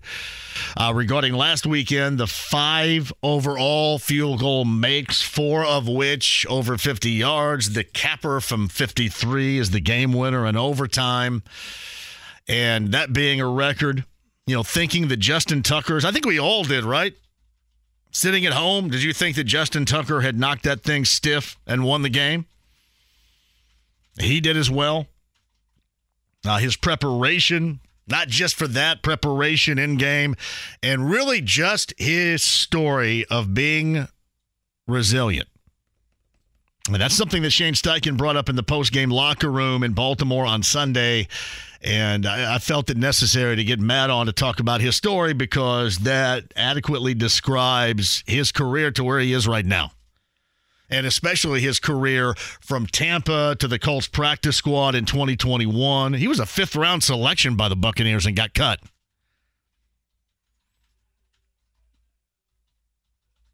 I mean, it really is Blankenship esque right there in Tampa. Got cut, practice squad here in 2021, ended up at the Rams, was a, a part of a Super Bowl championship team, and uh, now gets that huge offseason contract here. If you missed it, 1075thefan.com. Matt Gay, the Colts place kicker. And oh, by the way, the AFC Special Teams Player of the Week. Signs are looking good for both Ryan Kelly and Anthony Richardson to play coming up on Sunday. Both were full participants in practice earlier today. So, as long as you would think, as long as there's no setbacks of any kind here, that you should be good to go. And I know what you're thinking already. You guys, I've already beat you to it. You're giving me the what ifs. And we did play the what ifs game last week. I think we always do. You know, what if, you know, Richardson has a game that's not worthy of writing home about? What may be the conversation. I mean, let's face it, when you spark some interest, when you have some success, and that success a lot of the time comes, you know, outside of Anthony Richardson and his participation. You're going to have this, so this is something that you anticipated anyway. But worthy of watching. Hey, listen, he's not going to go anywhere. He's not going to be benched or anything like that. But that is going to be a gauge, a dynamic of that game coming up on Sunday, certainly against the Rams. Uh, Josh wrote this. Actually, somebody else had sent me this as well. I think it was Dan Graziano. Dan Graziano of ESPN had a report that Jonathan Taylor still doesn't want to play for the Colts. Jonathan Taylor still wants to be traded. Now, I answered the question like this because Josh asked me, all right, so what do you do here? What's your stance on Taylor if this is true? Here's my stance until I hear otherwise. I don't know what this dude's going to be able to do. Get fined? Lose money? I mean, I know it is about making more money. Certainly, his value of how he has played is much more than what he is getting paid right now. But I would suggest that you don't want to lose what you're getting paid right now. And without a trade or without something unbeknownst to us, a way that you can work this, and I say work this in the same fashion that I mentioned the reason why he's on the PUP list in the first place. But at some point, he's going to have to play. And that's, to me, just the bottom line. So, I mean, really, if this report is true, if this report is true, then unless he gets traded, you're just going to have to have a change of attitude. I don't know what else to say. I don't know what else to say. Can you imagine though? People say, "Well, he he's going to be a bad locker room guy." All of this still hinges on his future of getting paid too. These are all things that you do not want to be described as. What will get you paid in the future, better than what you get right now, is going out and certainly adding adding a lot more to already surprising equation of a Colts team. I don't know what other plans you might have, what other path you might be able to take other than going out there and playing. I mean, you think people are going to welcome in? Yeah, we really want this pain in the ass guy. Hurry up. If that's how this is described. So, no, as I sit here right now, I don't know how how you just don't see him play here.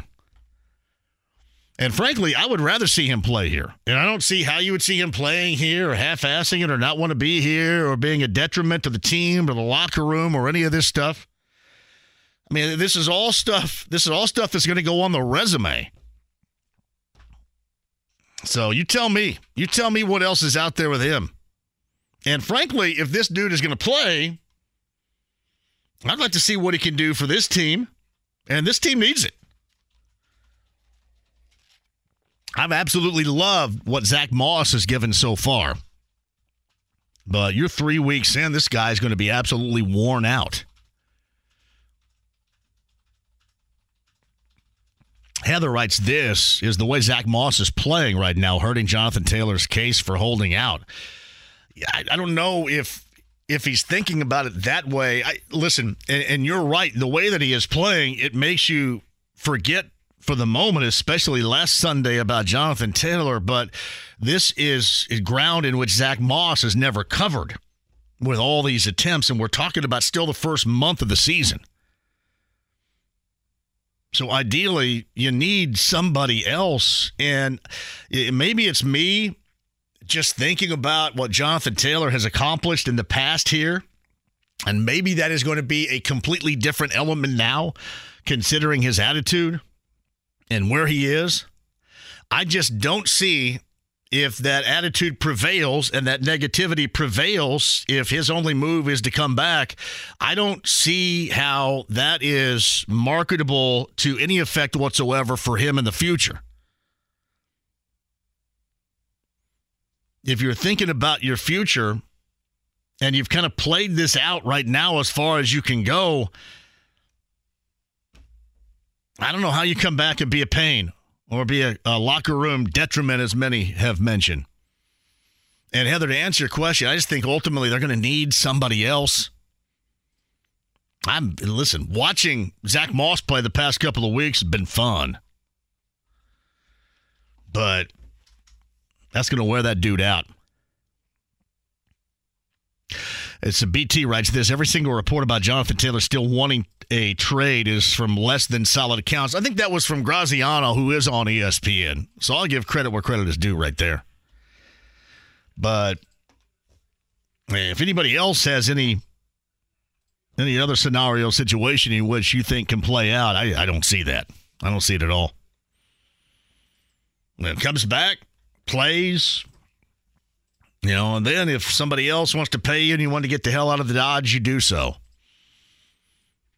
But if they don't trade you, and you're good to go. You either lose money or you play. So you give me what you believe to be the best option right there.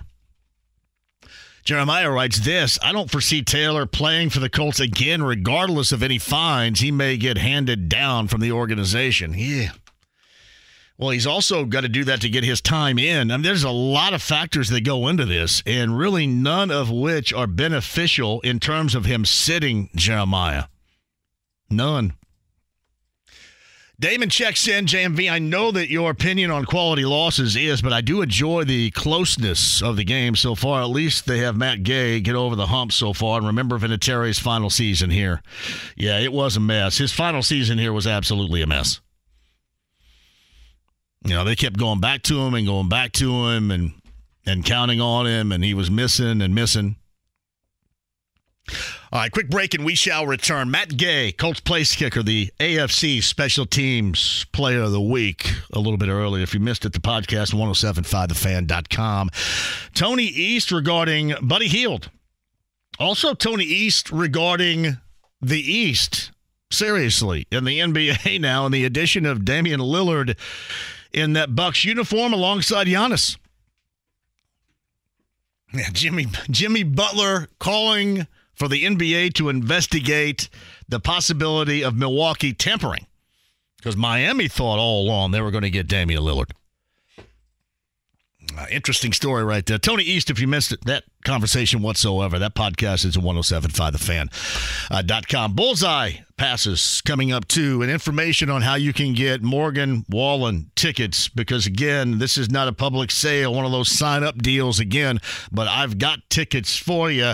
Your chance to win. Log on 1075thefan.com and sign up today. Kevin Bowen, top of the hour, 93.5, 1075 The Fan. Life is so much more than a diagnosis. It's about sharing time with those you love, hanging with friends who lift you up, and experiencing all those moments that bring you joy. All hits, no skips. Learn more about Kisqali Ribociclib 200 milligrams at kisqali.com and talk to your doctor to see if Kisqali is right for you. So long live singing to the oldies, jamming out to something new, and everything in between. The Ride with JMV. Let me have a Diablo sandwich, a Dr. Pepper, make it fast. I'm in a damn hurry. 93.5 and 107.5. The Fan. Yeah, Tony East a little bit earlier. Matt Gay, the place kicker, AFC Special Teams Player of the Week.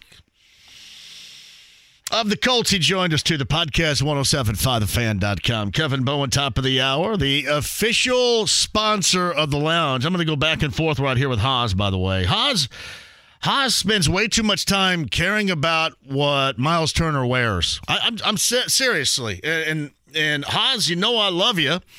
And all of you too.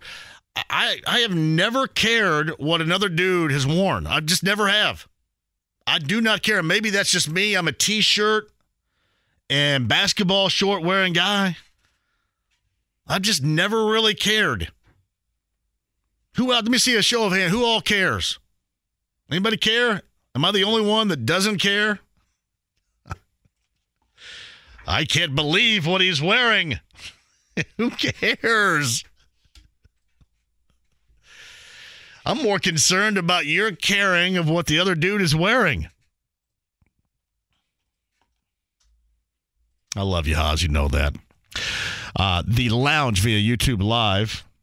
And I know Haas is running out there right now to grab him a tub or two of Win Schuler's spreadable cheeses in a variety of flavors, including cheddar, sharp cheddar, bacon and cheddar, and pepper jack. It's the official spreadable cheese of the lounge via YouTube Live and the ride with JMV. Available at Meijer and Kroger. And you can get recipes and more. I'm just thinking about in my mind right now the type of recipes inside the lounge via YouTube Live. Everybody's going to get going with Win Schuler's spreadable cheeses the spreadable cheese of Indy. Hey, shout out to Rob last night who actually sent me a late tweet or X, if you will, and suggested that some stores in central Indiana need to restock on Win Schuler spreadable cheese, and I would agree. Now, that's what happens when you get involved with the show like Win Schuler's has, then your stuff is going to be flying off the shelf. I'm just kind of doing my job here, but yes, Kroger, Meijer, everybody, let's go.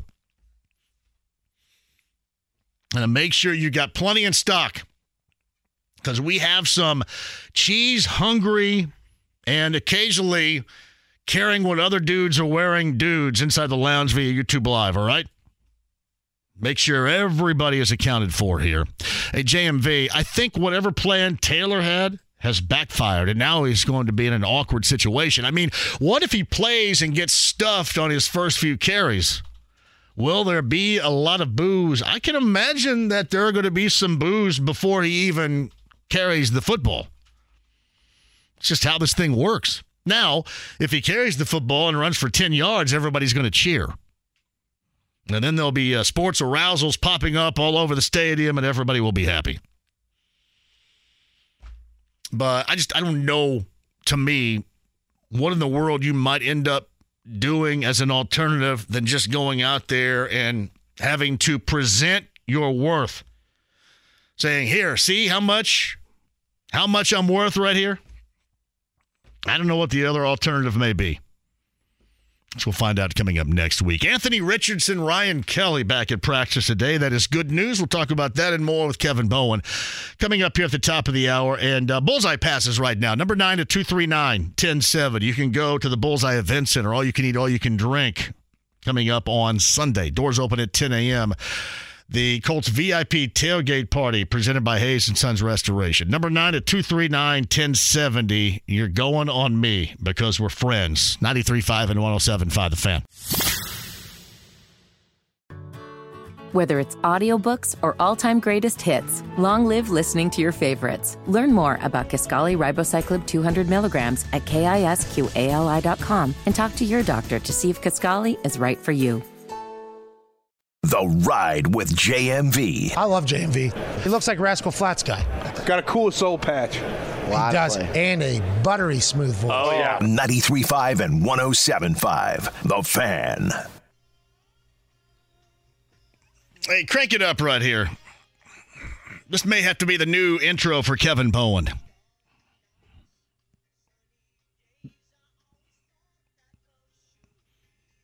Tony East a little bit earlier. Matt Gay, the place kicker for the Colts, who was the AFC Special Teams Player of the Week. Leave this up for a second.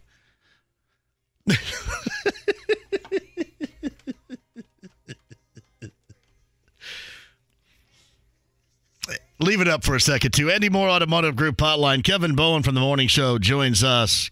You guys need to make this into your new Morning Show song right here. What do you think? Does this work for you, Kev? Yeah, can you can, can you walk me through the context on it? It is called Wham Bam Shang a Lang. There's really no context there. I just think it sounds like you guys.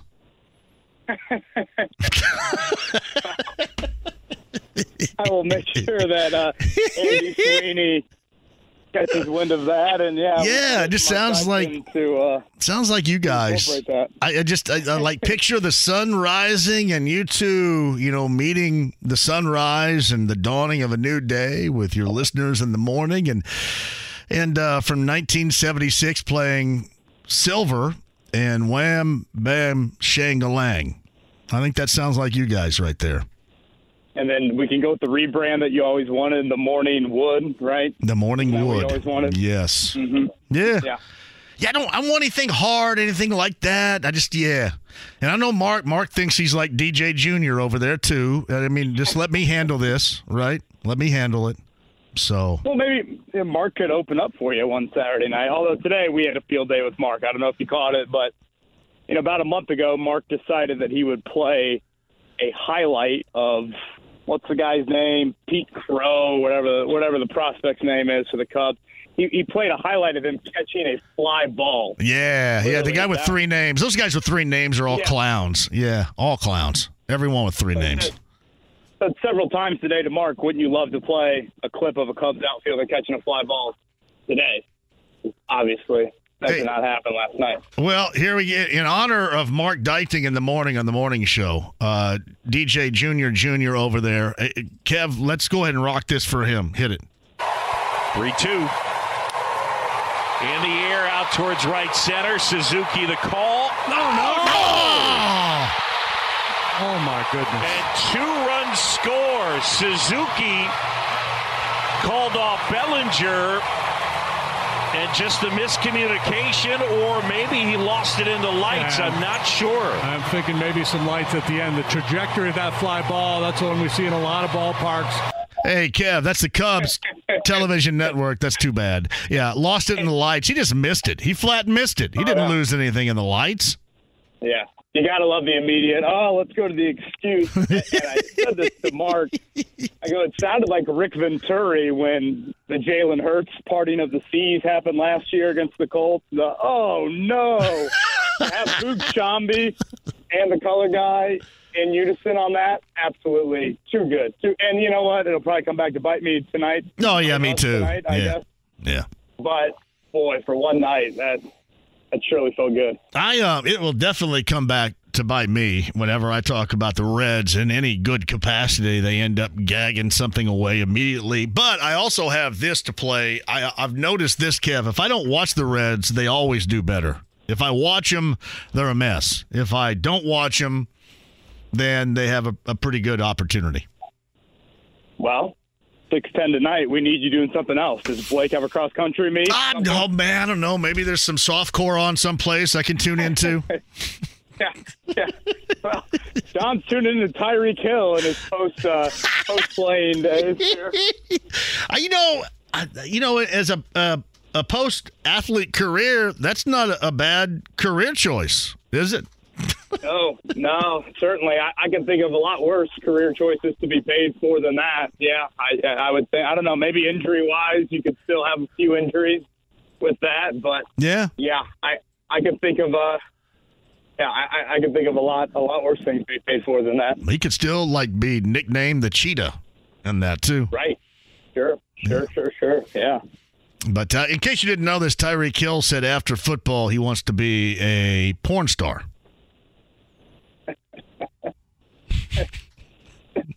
The Mike Evans reaction. He may want to be that. I I, bet he wants to be that during football too. To be honest with you, but yeah. I don't know if you heard the clip, but Mike Evans' reaction to it is priceless. He's just stunned silence for about five seconds. He has no idea what to say to it.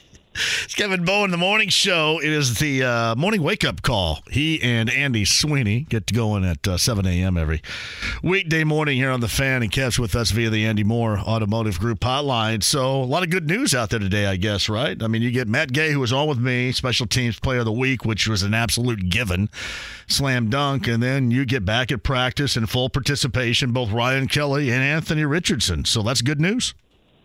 Yeah, great, great looking injury report. Obviously, Richardson and Kelly being the biggest news, and you know, the return of Richardson speaks for itself. That storyline's pretty obvious. I think the return of Kelly in a week you face an Aaron Donald. Um, obviously matters too, so I don't, don't want to lose sight of that. And plus, you got to remember, John. You know, think back to Kelly's, you know, earlier concussion in his NFL career. I mean, he missed over a month. So I think anytime you have guys like that that have had a long history with it, you're always curious. Okay, what happens when they when they get that next one? So good news there. Um, yeah, Buckner and Nelson probably just veteran rest days on a Wednesday. I think they're just kind of managing things with Nelson. So I thought Zach Yeah, Moss pretty- would get that today. Did you? Yeah, I was surprised. Yeah, me too. Shane Steichen earlier today. I go, you know, how do you feel coming out of Monday? I mean, 30 carries is no joke, especially for a guy that's not really used to that workload. Um, but yeah, he didn't even pop up on the injury report at all. So uh, I would say good news on uh, on that front as well. How do you view this team right now? Because I, I said this yesterday, Kev. I said, listen, Colts fans, it's been so few and far between in recent history. Go ahead and, and soak it up a little bit here. I mean, soak it up. Get excited because really, I talked about this in terms of the Pacers of a year ago, and they gave everybody in December a reason to get excited about their product. Now, you know, ultimately they didn't make the postseason. and I don't think anybody's selecting the Colts to go to the postseason right now, but you look at their schedule and it's conducive to doing some work here. And certainly this team looks better than what we thought it was going to look like moving forward. Where are you with this squad? Are you okay with Colts fans maybe going a little bit overboard with the love right now? Yeah, I mean, when you compare it, or you kind of throw this out there two and one, sitting atop the AFC South, sole possession. The last time they've been sole possession of the AFC South, you got to go back 60 weeks. 60 weeks in the football season. You got to go back to the middle of 2019 for the last time this franchise has been in sole possession of this division. You obviously would call pretty pretty lowly. So I, I think if you put in those terms, obviously it's plenty to be happy about. And then I'd say the other thing, John, that stands out to me too is yeah, think back to week three last year. They beat Kansas City in a game that obviously you beat the Chiefs, you beat Mahomes. It's going to be celebrated as it should be. But I think that was a game where you just got a lot of gifts in that game. And I, I don't say Baltimore certainly had winning chances on Sunday. Yeah. But I don't exit Baltimore thinking the same way I thought about Kansas City. Plus, look at the other eight quarters from last season to this season. The eight quarters from last year, week one and week two you were fortunate to tie week one. You were down, what, three scores in that game. Week two, you get shut out in Jacksonville. Obviously, week one this year, I think you had a great chance to have beaten Jacksonville. Hell, you had a fourth quarter lead in that game. And then week two, I thought that was a pretty impressive effort against the Texans to win a road divisional game, multiple scores, all of that. That's something this franchise hasn't done, you know, in a long time either. So I think when you factor some of that stuff in, of the, the, the full kind of 12 quarter sample size. Even, you know, when you compare Baltimore and, and Kansas City, the road game versus the home game, those sorts of things. I think there's plenty of reason for Colts fans to, you know, be happy about their football team right now, be happy about their head coach, some of these young guys. You know, two and one at the end of September is not something we've said about this franchise in a while. I think it's only like the third time in the last 10 or 11 years. So I think when you add all that up, certainly a reason to be happy. Yeah, and, and again, the Rams, because we got to watch them and kind of size them up on Monday night, and, and I'm, I'm assuming most everybody out there uh, believes them to be you know, as beatable as they were in Cincinnati on Monday night, and a team that, you know, compared to even the team that Matt Gay was on that won the Super Bowl, it is certainly a skeleton of its former self. And you got that game Sunday, the Titans back at home, on the road at Jacksonville, and then Cleveland and the Saints back to back toward the end of October. I mean, it does give you, I think, reason to look ahead and just kind of wonder if they can continue to do some things and, and really in, in winning moment things, Kev.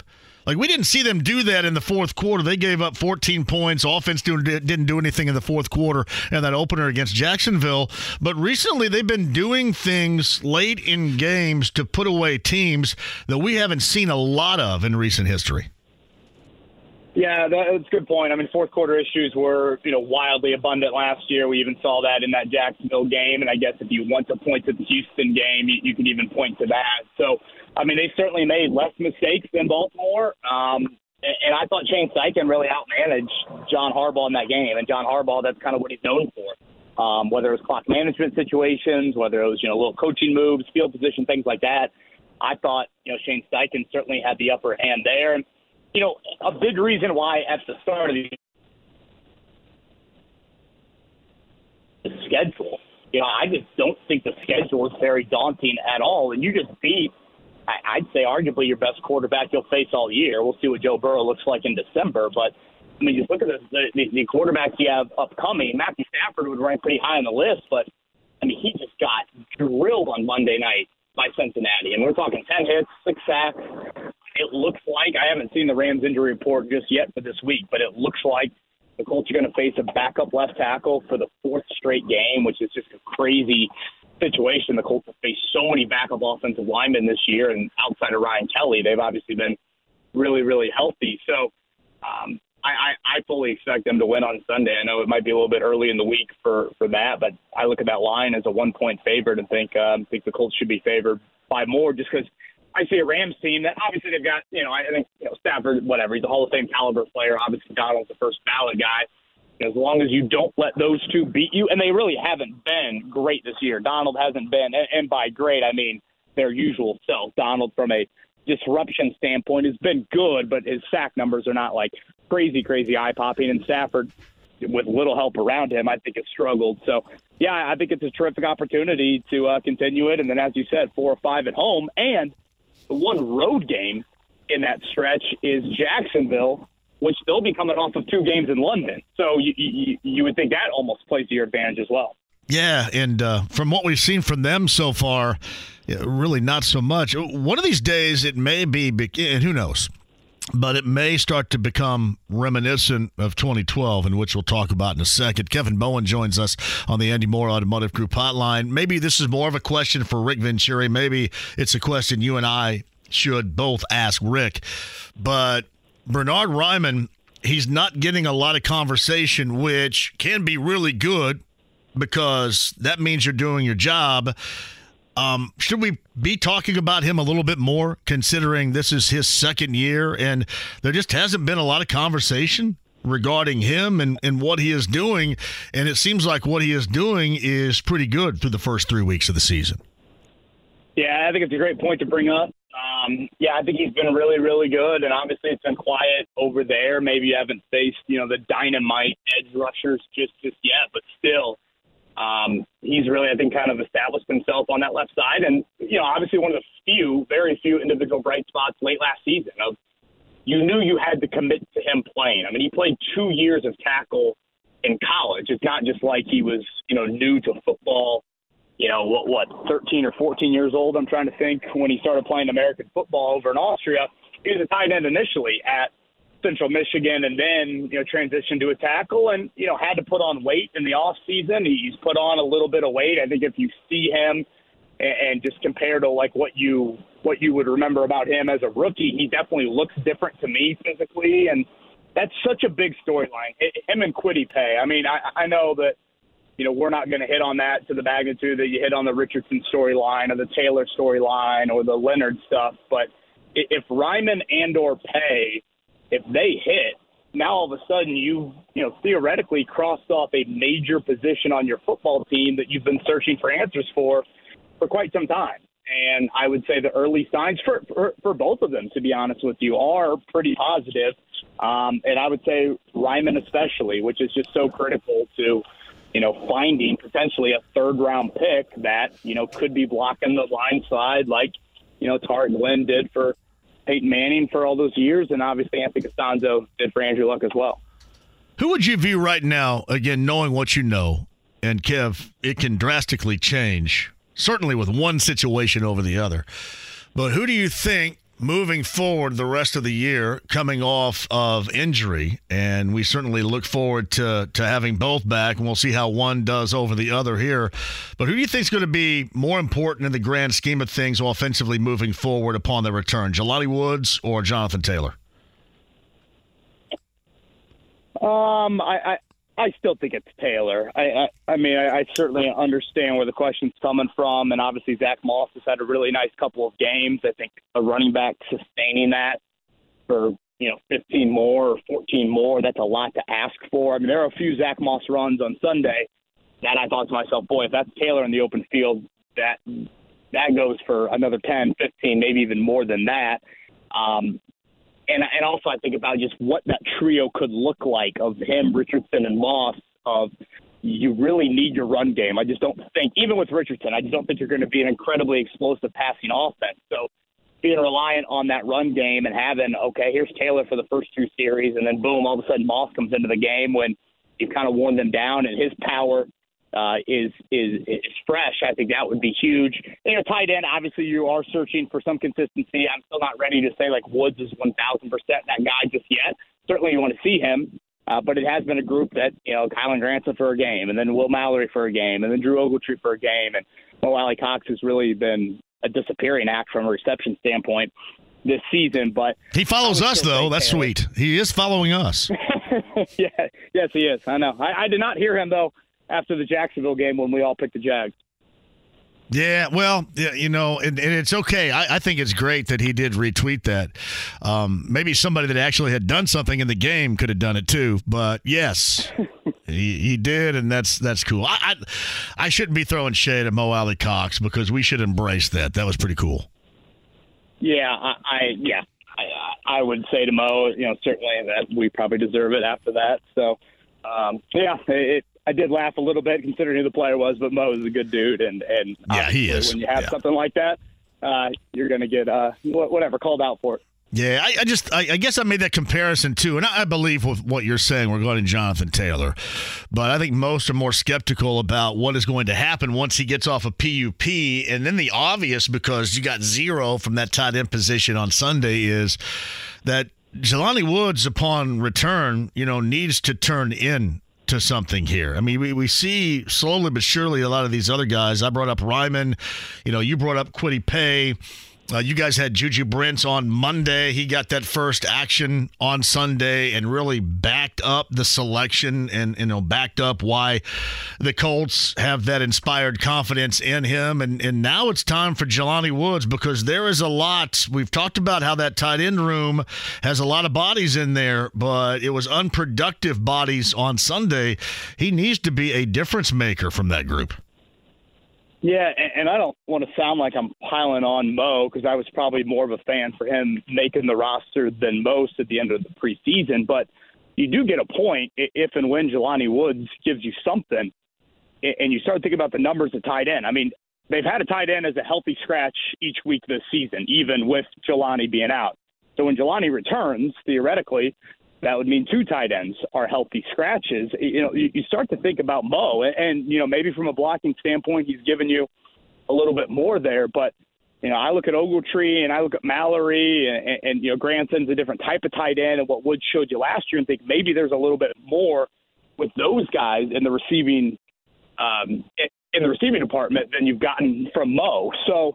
I do think that's a question that I don't know is maybe super pertinent right now because obviously Woods is on injured reserve for at least one more week, and then he's eligible to return next week. But I do think that's a relevant question because you do have some, you know, third, fourth, fifth round picks in there, and those are certainly guys that you know when you talk about the tight end position in the NFL. I mean, those picks can hit. Mark Andrews, third round pick. George Kittle, fifth round pick. So, you know, making sure that you've what you've spent in those areas, those guys can become you know bona fide tight ends. So um, I am very curious to see kind of how all that is going to shake out.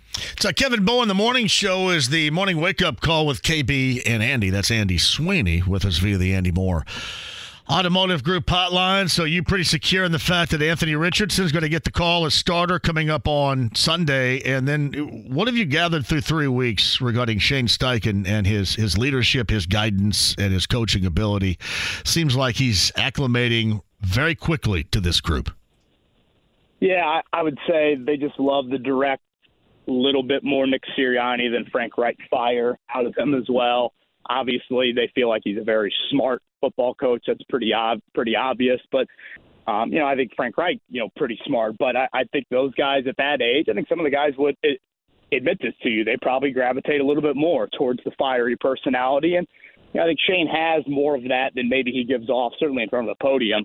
And you can see that whether it's a post game locker room or um, you know, mic'd up sessions, things like that. So I think in game, John, it stood out to me. I mean, I, I said it earlier. I thought he outmanaged John Harbaugh, and that to me is like a big deal when you know you're calling the plays offensively, and you know it's a 60 minute game, and there's so many things that are happening over the course of a game, and you know whether it's a fair catch here, or a timeout here, or a decision to go forward on fourth down. I mean, those are so so critical, and I think oftentimes when you are calling the plays and Nick Sirianni is probably one that why he passed it off to Shane Steichen about midway through that 2021 season. It can be just overwhelming, and, and I don't feel like it's looked like that. If anything, he's been in full control and he's playing chess while others are playing checkers. So I think Colts fans should be very encouraged. In game management, um, clearly how players have reacted to him, and then obviously what he's done with the uh, quarterback as well.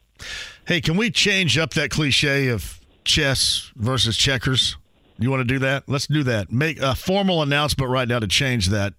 How about we change it to he's playing Monopoly while he's playing Sorry? Is that fair? Because I mean, isn't yeah, isn't yeah, yeah. Sorry? And again, I'm talking about board games, which I don't know. Your generation play board games. Mine did. Oh yeah. Yeah. so you remember Sorry? Sorry was how a. how about Candyland? Can we get Candyland? Yeah, involved? he's playing Sorry while he's playing. See, I think Sorry and Candyland are pretty close. Are they not? How about he's playing Mousetrap and he's playing Candyland? Yeah, I would agree that Monopoly makes sense there. So you yeah, like, wait, yeah. did you ever uh, play Mousetrap? If on the wall. Did you ever play Mousetrap? I did not. No. Oh, Mousetrap is great. Just great. Familiar with that? Yeah, it's one of those things where, the, yeah, how do I explain it? Um, somebody could probably better explain it than I. Uh, you know, you roll some dice and you kind of set this thing up to where a mouse gets caught at the end of all this stuff going on. You got balls rolling and things Oh, okay, coming yeah. down and and uh, I think maybe yeah, I'll play it wheel spinning, things like that. Explain it. Yeah. Yeah, okay. I will take chess and checkers out of my brain and and and go with uh, mousetrap versus sorry. I like stay alive with the marbles on the board and you slide. You know, you slide them in and out, and whoever had the most marbles on the board still after you slide all those things is the winner. Stay alive. Trouble. Well, now it you- sounds like a it sounds Yeah. like a Tyreek Hill game now. yeah, but trouble was the uh, had the bubble in the middle of the board, and you that's how you uh, roll the die inside the bubble. That was trouble. That recognizable to you? yeah, yeah, yes, sure, sure, sure, sure. The game of life. You have no idea what I'm talking about, though, do you? I get it. I, I, I'm trying to think of one of the uh, board games that that we what what I mean, Life, Andyland. Yeah, I love Life. One other game. There was one other game that we played a ton. I'm trying to think of what it was. I always, Monopoly, it's not I always sorry. piled the uh, the the pink pegs in my car, meaning I had all the chicks in my ride in life. Remember that? Because the blue pegs were the dudes, and the the the pink pegs were the chicks, and I piled the chicks in my ride. Yeah. Right. And that was that was a dream dream scenario for you, right? Yeah, that's what. That's Nick Martin just brought this up. Uh, Mousetrap is the Rube Goldberg machine. If you ever seen that, Rube Goldberg. You ever heard of that? No. No, you haven't. That's something they do at Purdue. It's um, I don't know what the exact definition of it is. Uh, I should never bring it up without really knowing what it is. Um, but uh, anyway, that's that's what that comes down to right there. Mousetrap, you can check it out. It's a it's a hell of a time. Hey, before I let you go, and I know I got to run really quick. I didn't want to get deeply involved in Jonathan Taylor, but somebody had brought this up to me regarding Dan Graziano of ESPN and his reference of Taylor still wanting to be traded and not wanting to play for the Colts. Are are you with me? I I just I don't see any other way if they don't trade him that he is not going to play here. Yeah, I don't think he has a choice, right? I No, mean, none. Doesn't he? Zero. Because he's got to get what six games to get that yes secured fourth season Right. and whatever hit free agency or whatever his goal is. So, yeah, I mean, I would uh, unless he wants to take a stance that, frankly, I don't know if we've ever seen. I'm, I'm trying to think when Le'Veon Bell held out, had he already completed his rookie contract? I kind of forget when exactly all of that happened, but yeah, yeah, I, I, it, I mean, he's got to at least be on the field for six games. So uh, it, it sounds good, but we're finally, finally, finally starting to get to the point where uh, deadlines are going to lead to to something here. So yeah, I mean, he can be frustrated and cannot change his stance and all that, but unless he's moved by October 31st. Uh, he's gonna have to be out there for uh, for six games, and and that clock and that 21 day window will start next week for him. Don't you want to see him playing here? I do.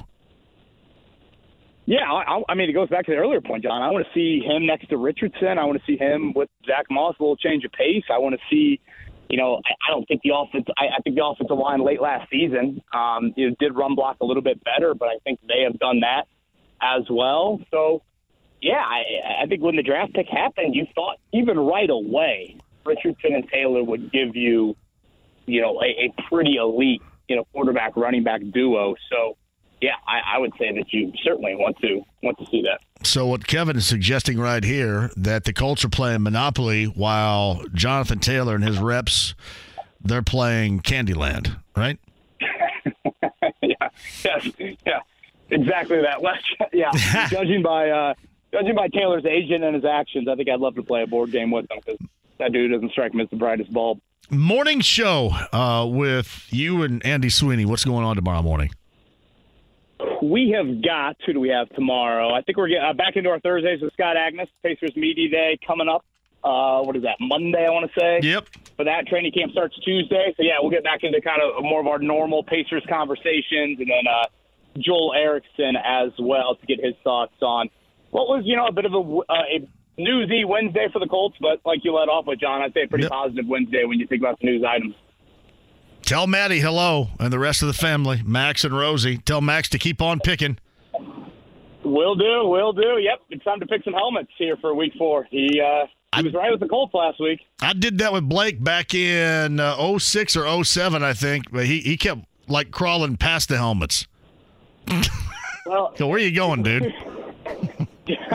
we have some people that have that have observed Maxwell right hand dominant, so now they want the Colt helmet on the right Ah, side. yeah, makes sense. Yeah. Yeah, uh huh. And I'm like, guys, he's 12 months old. I mean, come on, I, I, uh, he just, yeah, he, he's he's crawling to a helmet. But nonetheless, uh, so far he's uh, he's two and one with his picks, and I'm two and one. And Mo Alie-Cox should be a fan of his pick, I guess. Tell your father-in-law I said hello too. All right, will do, John. Take it easy, brother. See ya. See ya. It's uh, Kevin Bowen the morning show. The morning wake up call with KB and Andy begins at 7 a.m. here on the fan. Quick break and we'll come back. Busy show today. Your chance to win something before we're out of here. I'll reestablish how you can win Morgan Wallen tickets as well. That's coming up for his initial show on his tour is going to be at Lucas Oil Stadium in April. Tell you how you can do that and more coming up on the other side. 93.5, 107.5 The Fan. Life is so much more than a diagnosis. It's about sharing time with those you love, hanging with friends who lift you up, and experiencing all those moments that bring you joy. All hits, no skips. Learn more about Kisqali Ribociclib 200 milligrams at kisqali.com and talk to your doctor to see if Kisqali is right for you. So long live singing to the oldies, jamming out to something new, and everything in between. The Ride with JMV. Have you ever killed anyone? Yeah, but they were all bad. 93.5 and 107.5. The Fan. Tony East, Matt Gay, Kevin Bowen, podcast 1075thefan.com. Inside the lounge via YouTube Live of this show brought to you by Win Schuler's Spreadable Cheeses. Win Schuler's, the spreadable cheese, the enjoyment for your parties, gatherings, get togethers, and tailgate functions for Indianapolis and the state of Indiana. And of course, an official sponsor of this show, Original Cheddar Sharp Cheddar, Bacon and Cheddar. Not to mention, the fan favorite out there seems to be Pepper Jack. You can get it at Meijer and Kroger. Win Schuler's spreadable cheeses. Winschulers.com to get some great recipes. Got some right. And actually, I actually sent that out on a tweet a little bit earlier today. Hey, try this from Brian. He's playing Galaga and everybody else is playing Space Invaders or Pong. Good idea. JMV, it's Rube, you hayseed. I did say Rube. I just didn't know how to accurately describe it. Rube Goldberg regarding Mousetrap. I just I didn't have a good definition off the top of my head. It's from Ryan. By the time you spent 45 minutes setting up Mousetrap, no one wanted to play any longer. Very true. JMV, when will the light bulb come on for Alec Pierce? Well, I think this is going to be the determining factor. And let's put two and two together on this. One would be Zach Moss. Let's just say as early as Sunday. And considering Anthony Richardson is back under center, Zach Moss is back there. They're able to have a running game as they've had the past two weeks. Then shots down the field with touch where Alec Pierce you gain confidence by doing something that you're supposed to be able to do, and one of the real reasons why you're brought here to go up and get it. And I know you watch it last week. He had the opportunity late. He goes up. Now, the Ravens player defensively made a play on the ball. But at some point, you're going to have to open things up a little bit more because with Anthony Richardson, that is his signature touch on the football down the field. Hasn't been so much his, his accuracy, but his touch on the football. And Alec Pierce, at some point with a running game, should be a real recipient of that opportunity. And that, I think, Kevin, is when we're going to know. At least that's when I expect to know. That makes sense to you. 239 1070. Mark is up first today. Mark, welcome to the show. Hey, Johnny, how you doing, man? Is this Mark from the Big Green Egg? That is me. Yes. Love my me. Big Green Egg. Yeah, yeah, I know you do. Hey, smoking meats. Um, great talking to you. The show has never been better. Uh, I did want to tell you something about this Bullseye Event Group Yes. um, contest, right? So let's go back to week one when uh, the Colts played Jacksonville, right? That was on September 10th. Right. So I'm I'm sitting on my back deck on the Thursday, September 8th, and you say, "Hey, ninth caller wins," you know, Bullseye Event Group. Sure. Uh, awesome, you know, three hours before the game. So I call, I call, I call. James answers the phone, win. So it's you know obviously not rigged, right? I can't believe I won, but I couldn't go because I had to work the Do It Best show. You know, Pat Sullivan, Yeah, right. Sullivan's Do It Best. You know, I had to work in the convention center. You know, Sunday game day, first game. So I give the passes obviously to my wife Laura and her friend Claire went, and they were just absolutely floored. They had a chicken wing bar. Yep. They had a slider bar, and they had a rotisserie uh, filet mignon bar. I mean, the food was fantastic. So, just telling you the whole story. The wife, uh, they Ubered from Brownsburg down to Lucas Oil. They Ubered back. Yeah. My wife comes in the door. She goes, "That was the greatest game experience I've ever had." They went to the game. She went to sleep at seven o'clock p.m. and didn't wake up until seven a.m. Twelve hours of sleep. Beautiful. That that being said, I thought she was going to come home and be like, "Hey, that was great," and we were going to have, you know, little festivities and have some fun. But she slept for twelve hours, so obviously she had the greatest time of her life. And we're going this we're going this Sunday. We're going. We're we're we're doing the Well, and, and, and, and Mark, I, I love you. My, my my part my part to maintain the entertainment level was satisfied. The, the other part you is that's you. That's you. well, hey, you keep the wife happy, right? You know, life is good, right? Well. I would, uh, yeah. We may have to do a little bit of research on that around here, Mark. so who knows? But no, I'm glad that she enjoyed it, and we'll get you guys back. Oh, it was so great, and you know, I was just, you know, I called today. You know, I'm always, I'm always willing to, uh, you know, try to win a contest or two. But I tell you what, that Bullseye Event Group, they're doing it right there, and Yeah, uh, they do. Name, Nameless Catering, by the way, brings the food. Now, Nameless Catering is outstanding. So they're the food supplier there, and it's it's a great time. Mark, let me know. We'll get you back in there. Okay, but hey, Jane, uh, uh, uh, I, uh, John, I got to tell you this. I got to tell you this. I had a vision the other night. The Colts, I think, are going to sneak in on a wild card this year, and I think they're going to win the Super Bowl. You heard it here first. Man, Mark, thank you from Big Green Egg. Run out, Colts fans, and buy you a Big Green Egg at Sullivan Hardware and Garden. A vision, wild card entry, Super Bowl. That's a hell of a vision right there. I'm think what kind of vision I had. I think I was getting told off by somebody. I had a vision. Actually, it's a dream. Dream's not the same as a vision. A dream last night. Somebody was telling me off. I don't even know what I did. Hey. so I played hoop last night and I just man, I start out feeling good and then about halfway through, I don't know what the problem is. I hit the wall. There's like a wall of suck I run right through. Go, hey, great. Now they make me walk. I don't know who does this at Center Grove. I got to like walk a mile to get to the West Gym. Can somebody down at CG figure that out? Because that sucks. I know what you're saying. Where are you going to go run anyway? No, I don't want to have to walk three miles to get to a spot where I can just walk through a door. Can we figure that out? Who's down at Center Grove can help me? Anybody at CG? I don't want to walk. Where's Eric Moore? Eric, don't have them make me walk on Tuesday nights three miles. Come on. I had a good time. I walked through the wall of suck. Clay's up next. Clay, welcome to the show. Hey, how's it going, Jamie? Yeah, sometimes better than others. Last night, not so good.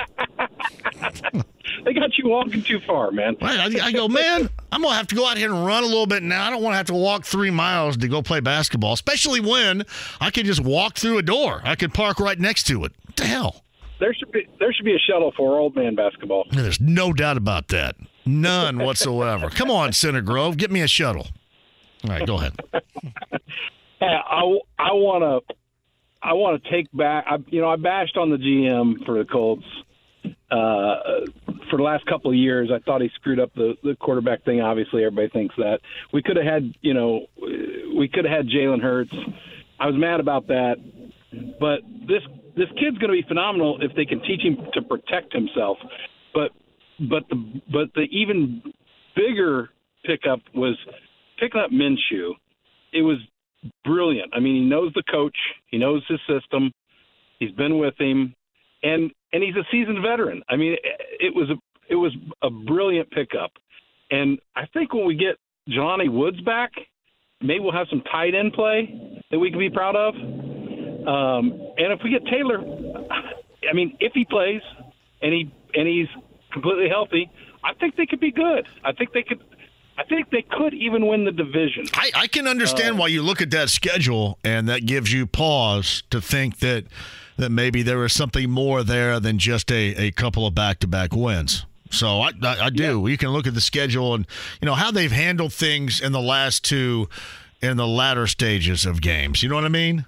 And and, and that was such an issue last year because remember they were close in a lot of games last year and had maybe four or five of those games legitimately could have been different. When Jeff Saturday was the head coach, uh, they would have won games. Saturday would still be the head coach. I mean, that's the margin of error, but they've taken care of that in two out of the three games. But but the coach, the coach we have now, is heads and shoulders above any coach we've had since I don't know when. It does. I it mean, does seem like it so far. I think everybody likes. Hey, Clay, I got to hit a break here. Thank you for the call. Call anytime. I think people are viewing Shane Steichen, at least in the early stages, as being a 180 from Frank Reich. You don't. You're not considering Saturday in this, but that of Frank Reich. Whereas, you know, he. And, and whether or not you believe that there is more of an accountability there, I, I do think that there is, and we have certainly seen that uh, with Frank Reich. With Frank Reich, I, I can't help but think they probably go for it instead of rolling Matt Gay out there. And maybe they would have if, you know, you brought him in for that amount of money, but you think that they probably would have gone for it instead of having him kick field goals, four from 50 in the in the fashion, at least 3 of the 4 from 50 in the fashion in which he did. And then you wonder if Deon Jackson's still a part of this team. You wonder if Darrell Baker Jr. is still a starter, and you don't see that early, some of the early returns on Juju Brents. Those are the things that make you wonder. Hey, JMV, the problem with Pierce is that just going up and getting it is not going to cut it for a second wide receiver on the depth chart. And, and Sean, I, I realize that. But the question was asked when will the light bulb come on? Meaning how can he get going? How can he get some confidence? And that's how he does it. It is a pass play to his signature his forte. And then you play off of that. See that was the question. The question was how does he get going? The deep ball with touch from Richardson and the opportunity that is going to be presented if you're capable of running the football that to me is what could get him going and I know you have to evolve on all levels as a pass catcher to be a number two on the depth chart and wide receiver. But that is what I'm looking for to get him going. Alexander says, Center Grove, we got to get you back to Southport Field. Now, here's the problem with Southport, Alexander. Uh, shout out to Brendan Dudas, the baseball coach, who is the absolute best. We can't get enough dudes to play that early on Sunday. They they get too drunk on Saturday night. They're all hung over, and they're not like me. When I was in my twenties, like they are right now, I played great hungover. Now these guys have to sleep until like three o'clock in the afternoon. I slept on somebody's floor in Bloomington. Got up, went down to Eastern, played a little six a.m. basketball. These guys got to start getting up a little bit earlier. But you're right. I love playing at Southport Fieldhouse. Stroke's really good in there. All right, quick break. Come back. Harris Hoosier Park race of the day, bullseye passes, and more to close next. The Ride with JMV. Now you listen here. He's not the Messiah. He's a very naughty boy. Now go away. 93.5 and 107.5. The Fan. Hey, welcome back. Your Harris Hoosier Park race of the day. Dale was the winner. Dale Thomas takes it home 50 50 betting and dining from Harris Hoosier Park Racing and Casino in Anderson. Now the winning horse was Grand Circuit, paid out 560 on a $2 bet. The $2 exacta was 163.60 with the 50 cent trifecta going off at 138.10. Your Harris Hoosier Park race of the day again tomorrow, actually Tuesday through Friday. Uh, during the racing season right here, and you can get the racing going on until December, actually through the first week of December. That's Harris Hoosier Park Racing and Casino in Anderson in the winter every single day right here. 50 in betting and 50 in dining from Harris Hoosier Park Racing and Casino up in Anderson. Thank you guys very much for that. Again, the big news today, outside of what we normally talk about with your local interest, is Damian Lillard being shipped to the Bucks. So Damian Lillard with Giannis and the Bucks right now, and a couple of the Heat are crying tampering. One being Jimmy Butler, and I guess the other to a degree is Tyler Herro, and that's helping to reshape other teams. Certainly in this case out west with Phoenix and the Blazers. DeAndre Ayton going from Phoenix to Portland. Uh, Nurkic going from Portland to Phoenix. Uh, but that big one is uh, Damian Lillard and uh, Jrue Holiday is going to end up someplace. He right now is in Portland. Doesn't seem like with the youth in the backcourt they have with the Blazers that they're going to go want to go with the veteran. So, you know, maybe he ends up in Miami. I've heard Philly may have some interest. We'll find out. All right, bullseye eventgroup.com, the Colts VIP tailgate presented by Hayes and Sons Restoration. Number nine at 239 1070 is going to go. All you can eat, all you can drink. Doors open at 10 a.m. coming up on Sunday morning.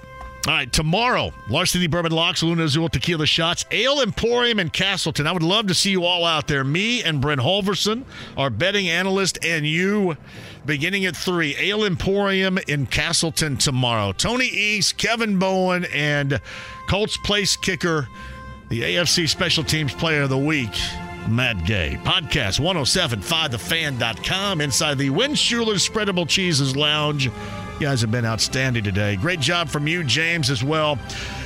1075thefan.com to sign up for Morgan Wallen tickets as well. I'll give you more of an insight on that coming up tomorrow at 3 at Ale Emporium. Have a great night.